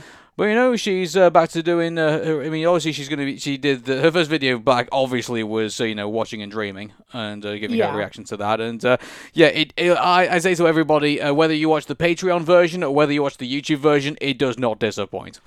it is it, it is the Elijah that we all know and love. Absolutely. Yeah. Yeah, and also uh, Elijah got a major shout out from Rebecca Rose and Dana Terrace during the post Hoot live stream. Oh yeah, and uh, you know that was an amazing thing as well. But uh, she wasn't the only one who got the uh, you know the, the, Yeah, the Bill got a shout out too because of the Hootie Hole theory. Yeah, and also Rebecca Rose herself also got a shout out as well for all the stuff that she did. And how could she not get a shout out for like all the stuff that she did? Because you I mean, know, absolutely. I mean, y- y- you know, I'm really kicking myself that I did my Media Hall of Fame video too early, where I highlighted fans who were so integral to their favorite shows they eventually became a part of it. I, I should have waited because otherwise I would have included Rebecca into it. It's like, okay, she was a fan of the Owl House. She did reactions and theories to it, and everybody just loved it so much that she was included as a production assistant. Oh, by the way, one thing that Rebecca Rose also said is that uh, remember that she did her video, you know, where can, will Luz talk to the Titan, and now everyone's commenting yes on her video. oh, it's brilliant. But uh, yeah, I mean, um, so also, um, I think you know, various other uh, people also got uh, shout outs as well. I think uh, was it was it Man of the Thousand Words? I think is the other person. Yeah, man of the yeah, Man of, Man of the Thousand Words got a shout out.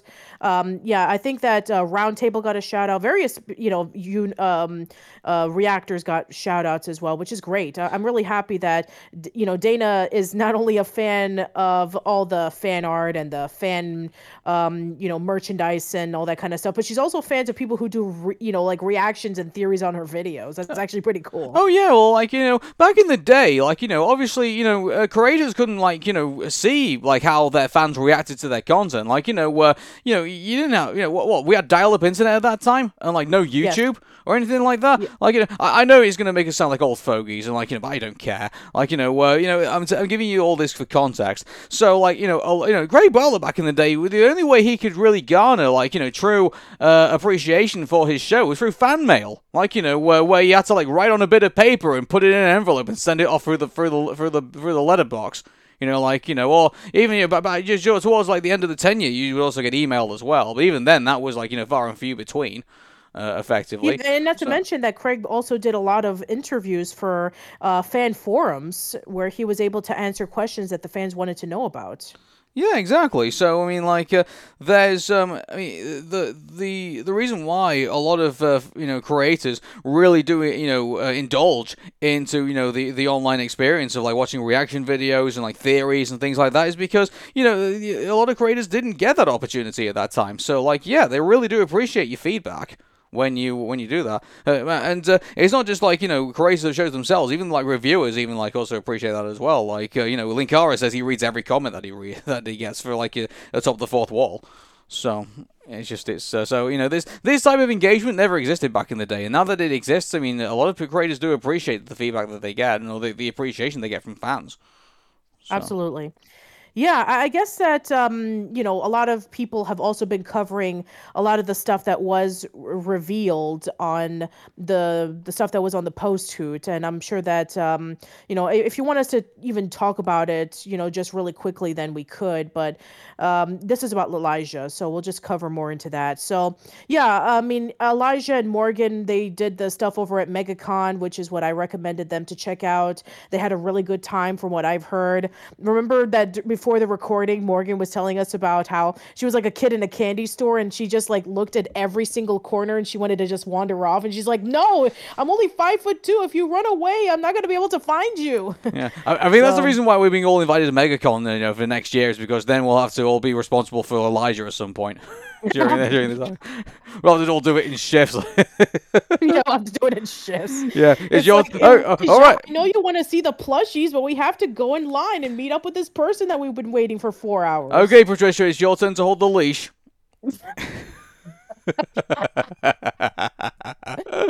okay. Oh okay. man, like uh, good grief. So. My gosh. Yeah, yeah but I, I know that you know, uh, for Elijah losing a family member that was really close to her is is really hard. I mean, I just lost my grandmother a few months ago, and it's it's really devastating for you know as, and oh yeah well i mean I, that's I, the reason why she got so much love because like you know everyone's been most of her, of, of her fans have obviously been in this situation. You know, you know like it's just it's uh, this whole thing's been crazy you know, and so been. yeah, and like so, um, and also like they weren't expecting to lose her so soon. You know, effectively, and so you know, it was just it was uh, yeah, it was hard. Uh, so you know, it was uh, uh, so a lot of people you know have have been in that situation where you know their elderly relatives have passed on, and so even I lost my grandfather's cancer. You know, where you know at the very beginning of the two thousands. So like you yeah. know that, that was that had a pretty devastating impact on me. So you know, it's like so yeah, yeah. A lot of people can sympathize with Elijah at that point. point, and so yeah, we've all had a family member or a friend or somebody that we knew that was very dear to us that we've lost. Mm-hmm. Anyway, so yeah, um, Elijah's gonna be doing uh, Elijah's gonna be doing some more videos, and she's gonna be doing some more reactions, and I'm sure that she's gonna be doing a vlog on her experiences at MegaCon. So yeah, seriously, go check out Not So Average Fangirl. Yeah. Right, so let's go over to our next bit of news. Okay. So this is actually pretty hilarious. So, okay, so uh, just to give some context over to this, so um, Saberspark did a review of a um, of a of a, DVD, a straight to DVD movie that was done by Jehovah's Witnesses, and it's called Beyond Become Jehovah's Friend. Now, I don't know what Become Jehovah's Friend is about. I've not actually seen like the review, but uh, I've only just seen this because I follow Saberspark on Twitter, uh, as you do. And uh, so, I mean, obviously, he comes with a lot of like furry stuff, but I digress. Uh, but um, in regards to this um, um, this tweet. Uh, he basically tweeted uh, up in front of the Jehovah's Witnesses headquarters, says uh, that saying uh, they wouldn't let me in or sign my copy. So effectively, he went up to the Jehovah's Witnesses World Headquarters. They wouldn't let him in and basically sent him on his way. Uh, effectively. So, yeah. so let- let's take a look to see what he said about this. He said, "Context: Working on a video on this cartoon made by Jehovah's Witness. I took a train to New York City to go visit their headquarters. That's an hour outside the city. I wanted to see if they let me uh, check out how they made the show in house. They denied me entrance, but at least I tried." um, I mean, like you could have called ahead.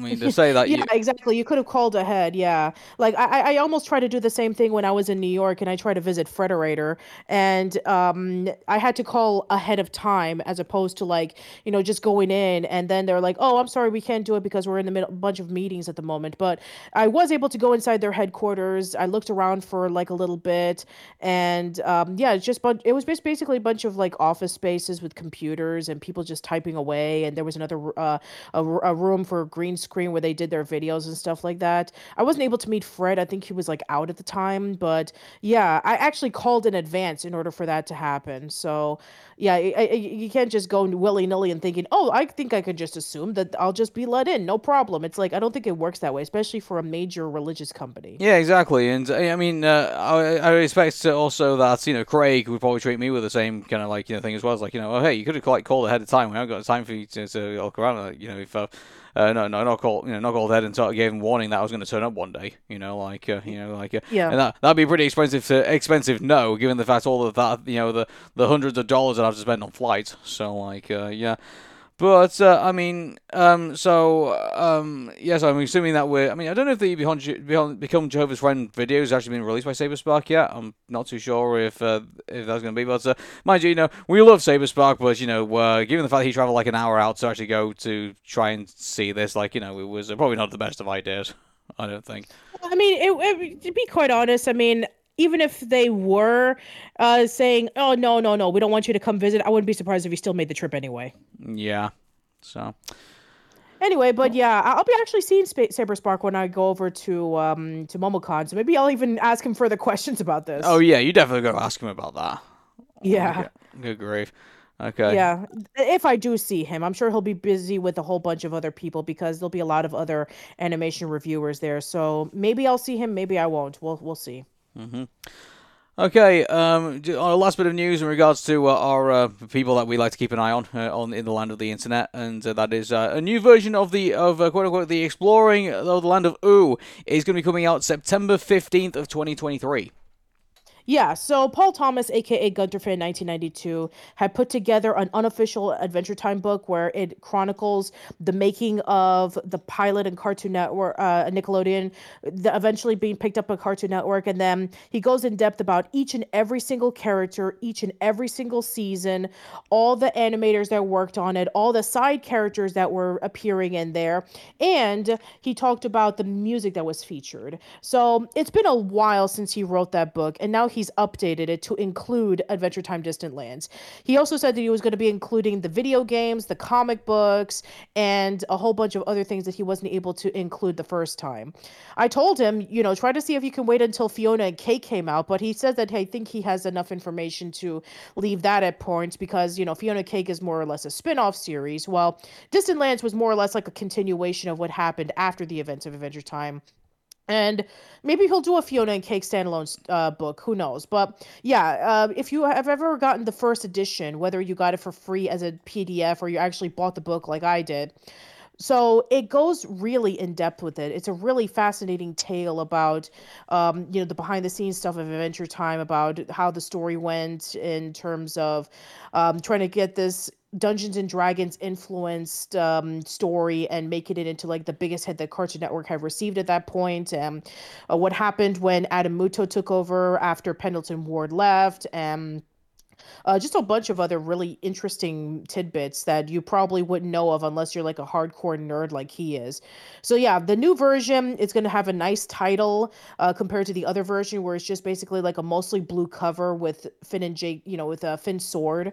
And also, it's going to be released by a major publishing company where he just did the publishing himself. So yeah, I think that if you are a huge Adventure Time fan, I would suggest that you definitely pick up this book. I really highly recommend that you do. Yeah, I mean, somewhere down the line, I will get to Adventure Time, but uh, at the minute, I'm still yet to go that far. So uh, maybe once I once I've managed to actually get to uh, Adventure Time, I will pick up the book. So. Oh man, it is ten seasons, so you're gonna have to sit comfortably. Yeah, and uh, I'll get there eventually. I know I will. Yeah, you get you get there eventually. Yeah, for sure. Yeah. All right, and we're gonna unfortunately go into some uh, sadder territory. We're going to be highlighting two people who have since passed away this week, and that is Harry Be- Belafonte and Jerry Springer. Yeah, I mean, I'll start off with Jerry Springer first. I mean, obviously we know him from the Jerry Springer Show. I mean, like uh, Yes. obviously it's the uh, you know a, a, a show that could probably be classed as professional wrestling in some way. You know, we're giving like all the crazy stuff that's happened. Even the Iron Sheiks even appeared on uh, the Jerry Springer Show. Uh, effectively, and so, uh, uh, but you know, uh, Jerry Springer's really, you know, for like uh, he had, you know, um, a you know a political career before all of this. Like he was the mayor of Cincinnati, and then obviously there was that scandal, and obviously he he, he fell out of that, and uh, then eventually he started off his uh, broadcasting career.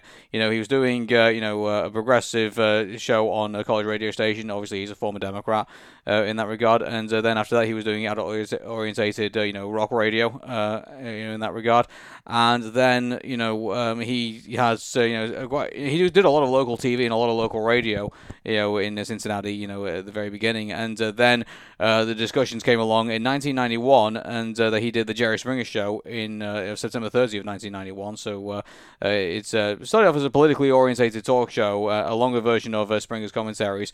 Guests will come on the show included Oliver North and Jesse Jackson, and it also includes homelessness and gun politics. So he did like do some of that stuff you know to begin with, and but then after that, it started becoming a lot more crazier after that. So 1994, you know, Springer and his new producer Roger Dominic revamped the show into a former into to gain a, higher ratings, and the show became more successful uh, after targeting like you know the, the tabloid sensationalism of some of the stuff. So it covered things like you know adultery, homosexuality, transsexuality, prostitution, uh, you know uh, hate group memberships, and uh, also controversial situations as well.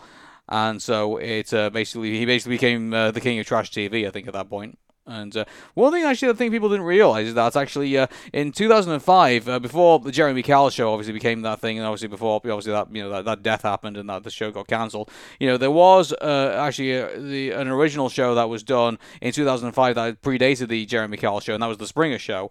And so he basically did like you know a UK version of that, you know, to uh, which you know didn't do great in the ratings, but you know obviously it was a chance for him to you know go into the UK and like you know try and bring that show over there. So like he did get some international. And funny enough, uh, a little bit of like uh, funny um, trivia, like. Um, Jerry Springer is currently the only person to appear on BBC Question Time and WWE Monday Night Raw. So, Uh, that's an interesting combination. yeah, definitely. So like, uh, and uh, so, um, but uh, we all know him for like you know the hilarity that he brought to television, and uh, you know he was a very unique personality, and uh, he was actually one of the very f- few people on uh, who managed to go toe to toe with uh, Jeremy Paxman on Newsnight. So like uh, you know you, you don't keep, keep forgetting like you know he may have like done like you know a lot of trashy TV, but at the same time like you know he was still a politician. And he was still able to like you know debate and put arguments together and uh, pretty you know pretty well. And so uh, yeah, so sadly he died of pancreatic cancer at uh, the age of 79 in uh, on the 27th of April. And so uh, our thoughts and prayers go to his uh, friends, his family, and his fans. So Absolutely. yeah. Yeah, and now going over to Harry Belafonte. So Harry Belafonte was a very well-known singer, activist, actor. If you've ever heard of his music, especially since he popularized calypso, you probably know him for the Banana Boat song. Uh, we have "Jump in the Line," "Jamaica Farewell," "Mary's Boy Child." He has been in several movies such as Carmen Jones, Island of the Sun, uh, Buck and the Preacher, Uptown Saturday Night, and Black Klansman. Uh, he was really good friends with Martin Luther King Jr. during the um, civil rights movement of the 60s, and he has won many Grammys, Emmys, and Tonys. So, yeah, he was a major, con- you know, like um, face in terms of music and acting and activism. So, yeah, his loss is very devastating. Yeah, and uh, you know, like uh, some of the uh, roles he was also known for was, uh, you know, he did a lot of kids' TV. He was in PJB and Otter, I think, uh, you know, one point for one episode, and uh, also I think uh, did he actually appear on Arthur as well? I actually can't remember if he did or not. Um, Ooh, that's a good question. Maybe he did. I'm not sure. I- I'm kind of thinking he did, and uh, no, no, he did the Muppets. I- I he- know he, he- was a. He definitely yeah, did the Muppets. he. Definitely did Sesame Street as well. That was uh, one Yes. of the things. And uh, he actually, you know, he was very well loved by like you know Jim Henson Productions at the time, and to the point where he was even invited to actually be part of Jim Henson's memorial, uh, if you remember. Yes, and uh, where I he did, remember. you know, yeah. Um, I'm looking it up, and no, he was never in an episode of Arthur. Yeah, I, I kind of thinking he was, but uh, oh well. Um, you know, I guess uh, that's. Uh, but uh, you know, he's uh, he's appeared in like you know in uh, various other things as well. Like he was in the World, the Flesh, and the Devil, Kansas City. Also, he was part of as well. Uh, Black Klansman, as we already mentioned, and also he was he was in the 2006 movie film Bobby as well as Nelson. So Right. like uh, there was. Uh, you know, he's uh, like so. There was a lot of like uh, you know great things that he was part of, but uh, I think most people will remember from like his Muppets appearances. I think that's basically what Absolutely, he. You know yeah. what I mean, so uh, And also, it, you know, the Banana Boat song and uh, Shake Shake Senorita was also featured in Beetlejuice. mhm. Yeah, so uh, we give major condolences to his friends, family, and colleagues. yeah, he will be well missed. Absolutely. Yeah.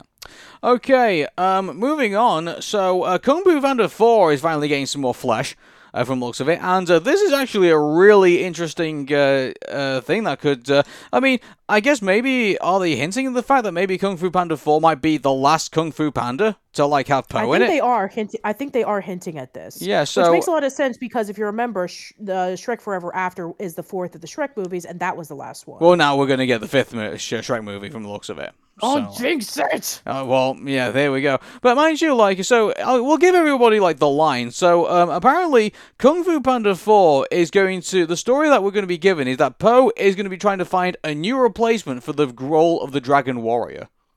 Yes, Yeah, so I mean, I guess maybe we're going to get a bit of a time jump, I guess, in this maybe.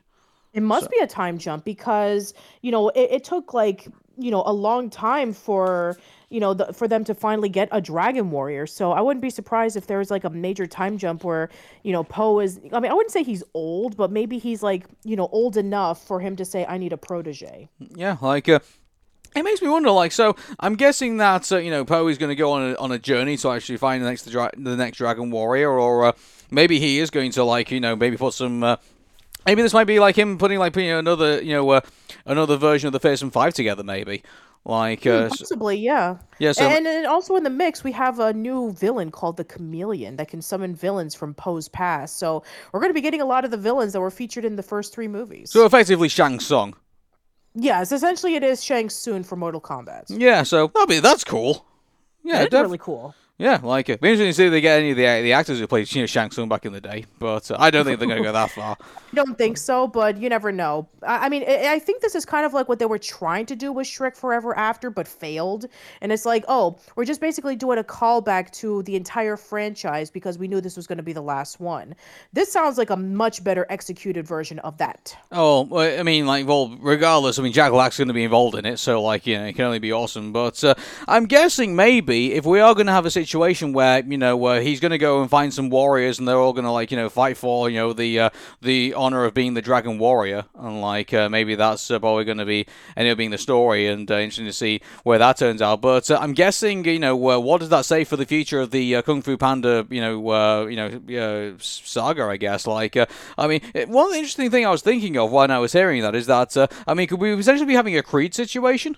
Do you think? Well, like you know, uh, so you, you you could be right. In which, like, you know, you had the Rocky movies, and then you had Creed, which focused on Adonis, who is the son of Apollo Creed, and then Rocky was training him, and then eventually he stood out in his own right. So maybe. Yeah, so like uh, maybe this is going to be okay. Well, um, I'm guessing maybe Jack Black is now going to step away from the Po character, maybe, or maybe he's going to like do cameos in future movies. I don't know, but uh, if that ends up being the case, then I guess maybe here's the new Dragon Warrior, and uh, this is going to be you know where Kung Fu Panda's going to go for. You know, for him and uh, mind you, interestingly enough, you couldn't really call it Kung Fu, Kung Fu Panda anymore, could you? If we're gonna, if, if it's not a panda, that is. So uh, Exactly. Yeah. yeah, but uh, I'm intrigued to say the least, and uh, yeah, so uh, and we do Dream Machine anyway. So regardless whether it's bad or good, we'll go see it, and uh, we'll definitely tell you all we think about it. Yeah, yeah. It's gonna be it's gonna be coming out next year, which um yeah. I, I mean, it, it, I guess you know we're gonna have to wait and find out some more information once that comes about. Yeah, well, uh, we'll definitely let you know about it. So Oh yeah, for sure. cool. Okay. All right, So- and finally, we're going to be going over to the first animated Transformers movie. Which we all say absolutely not. And here's the thing about this, like, you know, we fault Twitter for sometimes, you know, getting things wrong, but oh my goodness, to when they put on the uh, the uh, more context on this tweet, oh my goodness, well, I was actually so happy about it. I actually left feedback for it to say, yeah, yeah, Twitter, well done on actually doing this for, once because so let's everyone give everyone the line. Deadline th- in some reason thinks that Paramount Animation, Hasbro, and eOne are going to be teaming up for the quote unquote first ever animated Transformers movie. That is absolutely incorrect, and everybody should know this. Uh, anyone who is anybody who is, uh, you know, involved in covering this type of stuff knows that Transformers already has a movie that was already out in the 1980s, and everyone knows how profound it is because Optimus Prime died in it. Yes. So, oh my! How could you overlook this in the Transformers saga? It was such a, it was such an epic movie, effectively. Like you know. Yeah, I guess when you think about Transformers movies, I guess like oh the the first one that ever happened, I guess that doesn't count. Leonard Nimoy plays Unicron. Yeah. Come on. Exactly, and and voiced by Orson Welles. Hello. How could you? You sorry, no. I mean, like uh, whoever wrote this article, you know, uh, really needs to sit down and uh, you know cons- consider his you know uh, position in the geek fandom. I have to say. Or, or I mean, I mean, you know, we could make the argument that maybe whoever was the one who wrote this article, maybe they were just below the age of thirty and probably didn't even remember that this movie came out because they weren't even born when this movie came out. May yeah, but even then, like that doesn't that does not disqualify you from doing your research. You know. Yeah, fair enough. You know, like you know, Anyway, well, but- World War Two happened before any of us were born. We still learned about it.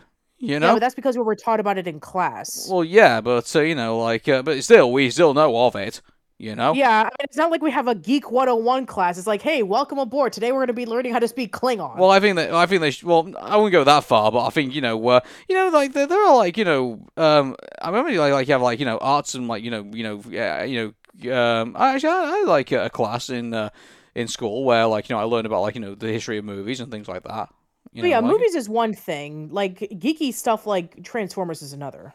Uh, I still think it's part of our history, in my opinion. Fair but enough. Whatever. Anyway, so let's let's talk about it. So Paramount Animation, Hasbro, and eOne are teaming up for the animated Transformers movie called Transformers One, directed by Josh Cooley and executive produced by Steven Spielberg. Uh, the the movie is going to be casted by Chris Hemsworth, Brian Tyree Henry, Scarlett Johansson, Keegan Michael Key, Jon Hamm, and Laurence Fishburne. So Optimus Prime is going to be uh, teaming up with Megatron. This is how they were, you know, like first eh, brothers in arms to sworn enemies. And uh, Optimus Prime is going to be played by Chris Hemsworth. Megatron is going to be played by Brian Tyree Henry. Uh, Scarlett Johansson is going to be Elita. Uh, Key is going to be Bumblebee. Jon Hamm's going to be Sentinel Prime, and Laurence Fishburne is going to be Alpha Trion. Yeah. Uh, By yeah, the so way, like a um, a, a couple a couple of days ago, um, uh, so Seibertron.com actually uh, uh, released uh, some uh, you know some some leaks actually of uh, Transformers One actually being announced, and so like right now they only have like silhouettes of like you know on a giant city of like Right. you know of our characters, and so uh, Transformers One is uh, penciled in for July nineteenth of twenty twenty four. So Okay, uh, cool. yeah, so that's what that's what they're going to come up with. But uh, I mean, just looking like the silhouette, I mean, like uh, the design of the city that they've got, like you know, of Cybertron actually looks really good. So like, I guess they're going to be like making it more, you know, because before like you know some like you know depictions of Cybertron have been kind of like depicting it like just like you know as like a giant ball of metal in a way with like you know just like you know pipes and things you can just go through and stuff like that like it, it wasn't like it, it seemed to be portrayed as like you know like uh you know very city like but uh, you know in this variation i think they're kind of going in that direction which you know like uh, kind of reminds me of cyberpunk 20, 2077 2077 a little bit so Okay, that Yeah. sounds pretty cool. cool Yeah, so um, I, I take it that because it's Paramount Animation, I mean, it, did it say that it was going to be released in theaters or was it going to be Paramount Plus? um i mean like it seems to be it seems to be penciled in to be a theatrical movie from the looks of it i mean Okay, uh, so yeah. it'll be very similar to the uh, the other TMNT movie that's going to be coming out around next year as well. Yeah, so uh, I think I think that's probably the uh, maybe they're going to compete with it. Maybe like you know, where it's going to. Oh, mind you, that would make much sense, would it? Because obviously TMNT is obviously Paramount still within the Paramount family, pretty much under Nickelodeon. So like, yeah, exactly. And also they have Sonic coming out. So yeah, Paramount's going to have a pretty banger year. Sonic, Transformers, TMNT. Mm, yeah, I mean, like uh, they got plenty to work with. So Mm-hmm. cool. Yeah. Okay, so all right then. Well, I think uh, besides that, I think uh, that's about it for uh, you know this part of the show. So we're going to move into our spoiler section now, and uh, so anyone who doesn't want to be spoiled on uh, Moon Girl and Devil Dinosaur, please uh, avert your attention, and uh, we'll see you all next week. So All right. See everyone. okay, going once. Going twice, going three times, and we're officially in spoiler section. So, uh, Moon Girl and Devil Dinosaur. This one's about is called Teacher's Pet, and so um, this is an Um, episode. are you sure it's Teacher's Pet? I thought it was Moon Girl's Day Off. Um, no, I'm definitely sure it's Teacher's Pet. Hmm. Are you sure? Because Moon Girl's Day Off took place immediately after Goodnight Moon Girl. Uh, no, oh, well, uh, hang on a second. I'm pretty sure that you know uh, Moon Girl's Day Off is like the season finale. I would have No, thought. it's not. No, Moon Girl's Day Off is not the season finale. OMG issue two is the season finale. Oh yeah, sorry. Like, uh, well, uh, hang on a second. Let me just check this out. I'm pretty sure, like, uh, you know, that was the next episode after the uh, the the Beyonder. I thought. Uh, No, it's not. The Beyonder, then it was Goodnight Moon Girl, and then Moon Girl's Day Off. wait, hang on a second. Um, let let me look at this. I'm sorry, everybody. Like, you know, I think me and her, me and Patricia got mixed up. By the way, we didn't watch this together. By the way, we watched this separately. So, uh, yeah, because we talked about the Beyonder, then we talked about you know Good Night Moon Girl. The next one that I've got is episode eight, Teacher's Pet. Well, I got episode. I got the next episode, which is Moon Girl's Day Off. That's episode eight. Well, for me, that's episode seven. Yeah, well, episode seven for me is Good Night Moon Girl. Well, I have Moon Girl's Day Off. Um, okay, so uh, I'll, I'll give you the list. So I got Teacher's Pet is episode eight. So episode nine is uh, Skip This Ad uh, A- Adolescence, and uh, n- n- number ten is Moon Girl's Day Off. Oh, okay. So y- what about Goodnight Moon Girl? We, that's what we talked about last time. Um, yeah, Moon, Good Night Moon Girl's number episode seven. Yeah. Oh, okay. So y- what about Moon Girl's Day Off? That's episode ten. Oh, it is. Yeah, Oh, okay. So wait, episode ten is Good Night Moon Girl. I said Moon Girl's Day Off. So the what's okay? So I guess we got things mixed up then. well, I mean, log into Disney Plus. What is it? What does it say on season one? Well, season one is uh yeah, it's um uh Moon Girl Landing, The Borough Bully, Run the Rink, Check Yourself, Hair Today Gone Tomorrow, The Beyonder, um Goodnight Moon Girl, Moon Girl's Day Off, Teacher's Pet, Skip This Adolescence. Um that is like so Mo- strange. Uh, on on mine, it's uh, I'll uh, I'm gonna try and get you the the whole the whole thing, but yeah, I do not have. That is not what I see on my screen. Okay, so you don't have Moon Girl's Day Off. I have Moon Girl's Day Off, but I've not seen it. It's episode ten. Oh, because Good Night Moon Girl is episode 10 for me. Um, that is so strange. Why have they mixed up the episodes on Disney Plus? I don't know. Maybe it's maybe maybe they aired it differently in the in the from the US to the UK. Right. Okay. Then uh, let me just let me just, let me just show you this now, because uh, I'm just I'm sending you over on uh, Discord. That is that is I'm that's legit what I'm seeing on on Disney Plus. I'm not playing. Okay, wow. Then yeah, your yours is different than mine.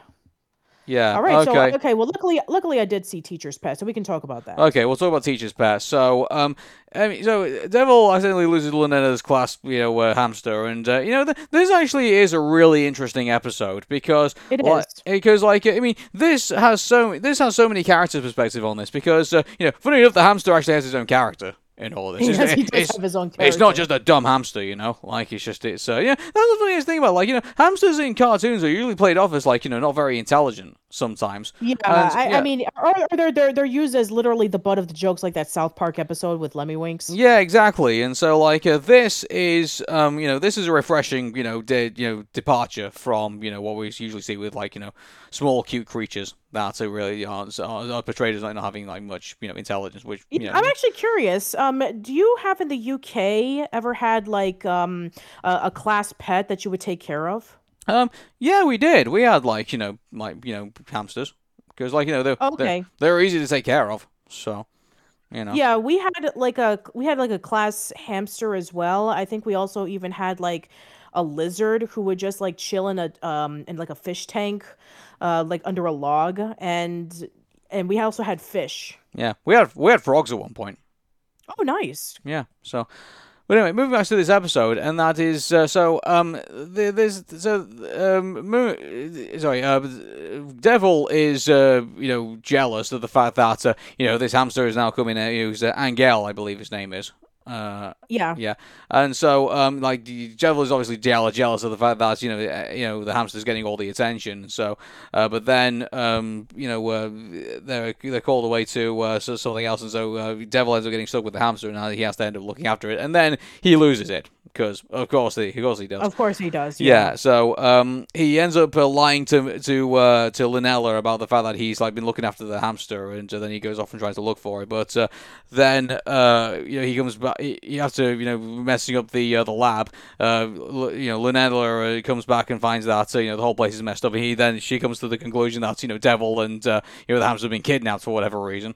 And so um, she she ends up going out, and uh, then Vivan- then the whole uh, it's the whole lie reveal effectively, which you know we, we obviously we get sick and tired of. But I think in this situation, I think it works, in my Sure. opinion. Yeah, so you know, like uh, the way that this, you know, is it's uh, you know, it's to say like you know, um, when when Luna, Lunella feels betrayed by Devil, and uh, then like you know, um, Devil's well, hang on a second, we're supposed to be a team, and they actually show it as like you know the Moon Girl Devil's dinosaur logo in that. Like the way that it's stylized is really really good in It all is of this. really cool. Yeah. Yeah, and like uh, it, it, does, it does feel like you know they, they, they want to they, they do- they want to have fun with the fourth wall, but they don't like want to break it entirely. So like you know they do like you know hints of the fact that like you know this is a show, but uh, yeah, which is great. And uh, but uh, you know it obviously it still tugs at your heartstrings as well, Joe, while all that's going on because you know you feel like really bad, like you know when they do like have that that, that fight. And uh, you know, and then Linnell like drops the line like you know, yeah, I used to think we were a team too, and then you go goes away like, uh, oh, that was that that that bit was pretty that bit was pretty rough. Yeah, Um, and they also brought in a new villain into this, which was the Rat King. Yeah, and uh, well, I, I mean, uh, dare I say, I think maybe the Rat King in this is probably like one of the weaker villains. I think of this because like, It uh, kind of reminds me of like a more watered down version of the Rat King from Ninja Turtles. yeah, um, I prefer the Rat King from Hey Arnold. To be honest with you, like, Well, that's the Sewer King. that's Aaron. Sewer King. Yeah, sorry, like you know, but you know, like if King he, is from Ninja Turtles, and he has a really like horrible backstory, especially in the 2003 series. It is tragic. Oh yeah, definitely is. And uh, so, um, so basically, the hamster ends up, you know. Uh, by the way, th- th- there's a good dynamic going on between, um, you know, uh, hamster and devil because you know the hamster thinks that uh, you know devil is like you know a true devil dinosaur, effectively. Like you know he's like he, this really evil looking, you know, you know thing that wants to kill wants to kill him. But uh, you know, obviously, you know that that eventually that kind of goes away when Lunella gets into trouble, and like you know he needs to get you know devil to help him. And that, Yeah, so, like, you know- exactly. And there's this like this interesting dynamic with like Angel thinking that you know Devil's like this really big you know evil devil looking dinosaur, and Devil's jealous of Angel because it's small and cute. It kind of reminds me of like the dynamic between um the characters of Chiyo and Sakaki and Azumanga Daioh, where Chiyo is really small and she wants to grow up to be tall like Sakaki, but Sakaki wants to be small and cute like Chiyo because she likes cute things, and everybody thinks of her as like really tough when in reality she just loves animals. So yeah, it kind of reminded me of, of that dynamic a little bit. So, um, but uh, I mean, uh, also the uh, the fight scene in this was actually pretty cool. Like, you know, you have to like, uh, it was like an ages to animate this one as well because, like, you know, you got all these rats to animate. Uh, you know, on top of that, and like, yeah, uh, you know, exactly. It kind of reminds me of how in the Bad Guys, I'm sure they took a long time to animate all the hamsters that were running around in the city. so, uh, or the guinea pigs actually in, uh, in Oh yeah, guinea pigs. Yeah, guinea yeah. pig. Yeah. But yeah, and, and and also in Ratatouille, where they had to animate all those rats running around. Oh, by the way, speaking of Ratatouille, there's a Ratatouille reference in this show. And, yeah, I was going to mention that, which- so please talk about Which, it. by the way, is the second, uh, like, you know, uh, reference, you know, in a good couple of weeks, you know, given the fact that we also got a Ratatouille reference also in Watching and Dreaming as well. We did, yes. Yeah, it's uh, string beans like you know little pet or little like you know toy thing. So like uh, yeah, Mm-hmm. Yes, so exactly. uh, yeah, which uh, I mean uh, I don't know if they were insulting Ratatouille at that point or actually you know maybe paying homage to it. I don't know, but uh, mind you, like it's the second reference, so you know I'll take it.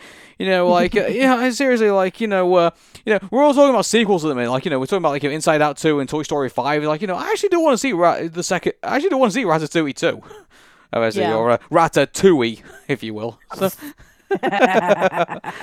oh man, so like, uh, but you know, Yeah, that, that- Bird, where are you? Get on that. yeah, like you know that that movie now, like you know, it came out a good couple of decades ago and it's still appreciated to this day. Pretty Oh yeah, for sure. Yeah. So, uh, but uh, anyway, moving on is that uh, so you know, uh, solid you know Moon Girl Devil Dinosaur episode, and uh, you know, uh, unfortunately, it seems that uh, now we seem to have mixed them all up. So uh, I think what I'll end up doing is that uh, I'll end up watching like all the other Moon Girl Devil Dinosaur episodes, I think, and then actually when we come to the next episode, we'll like you know m- maybe we'll randomize them, maybe. I don't know, like, uh, but uh, I think the one thing I don't have at the moment is the finale. I think uh, from the looks of it. So, uh, but Yeah, I, I think they're still working on it. yeah, they're still working on that. But uh, I guess what, what we'll do is we'll uh, we'll pick an episode. We'll talk about it like you know as we go along, and then we'll just um, you know we'll just go for it. So Yeah, I, I have no idea why they decided to put the episodes in an interesting order. Maybe they were doing it by production order. I wouldn't be surprised if Well, they did that. I mean, if it, even then, like, uh, I mean, I, yeah, I, I don't understand it. Why in the UK version is it like they're in this in this order, but in the US version they're not? Maybe it's by production order. I don't know. We'll find out. Yeah. All right, everybody. Well, uh, that's our thoughts, and uh, yeah, we will see you uh, next week. And uh, who knows what uh, episode of Moon Girl Devil Dinosaur we'll be talking about? So, Yeah, I know. We- could be watching the series finale for all we are talking Yeah. about. All right. Have a good week, everybody. Bye bye. Bye.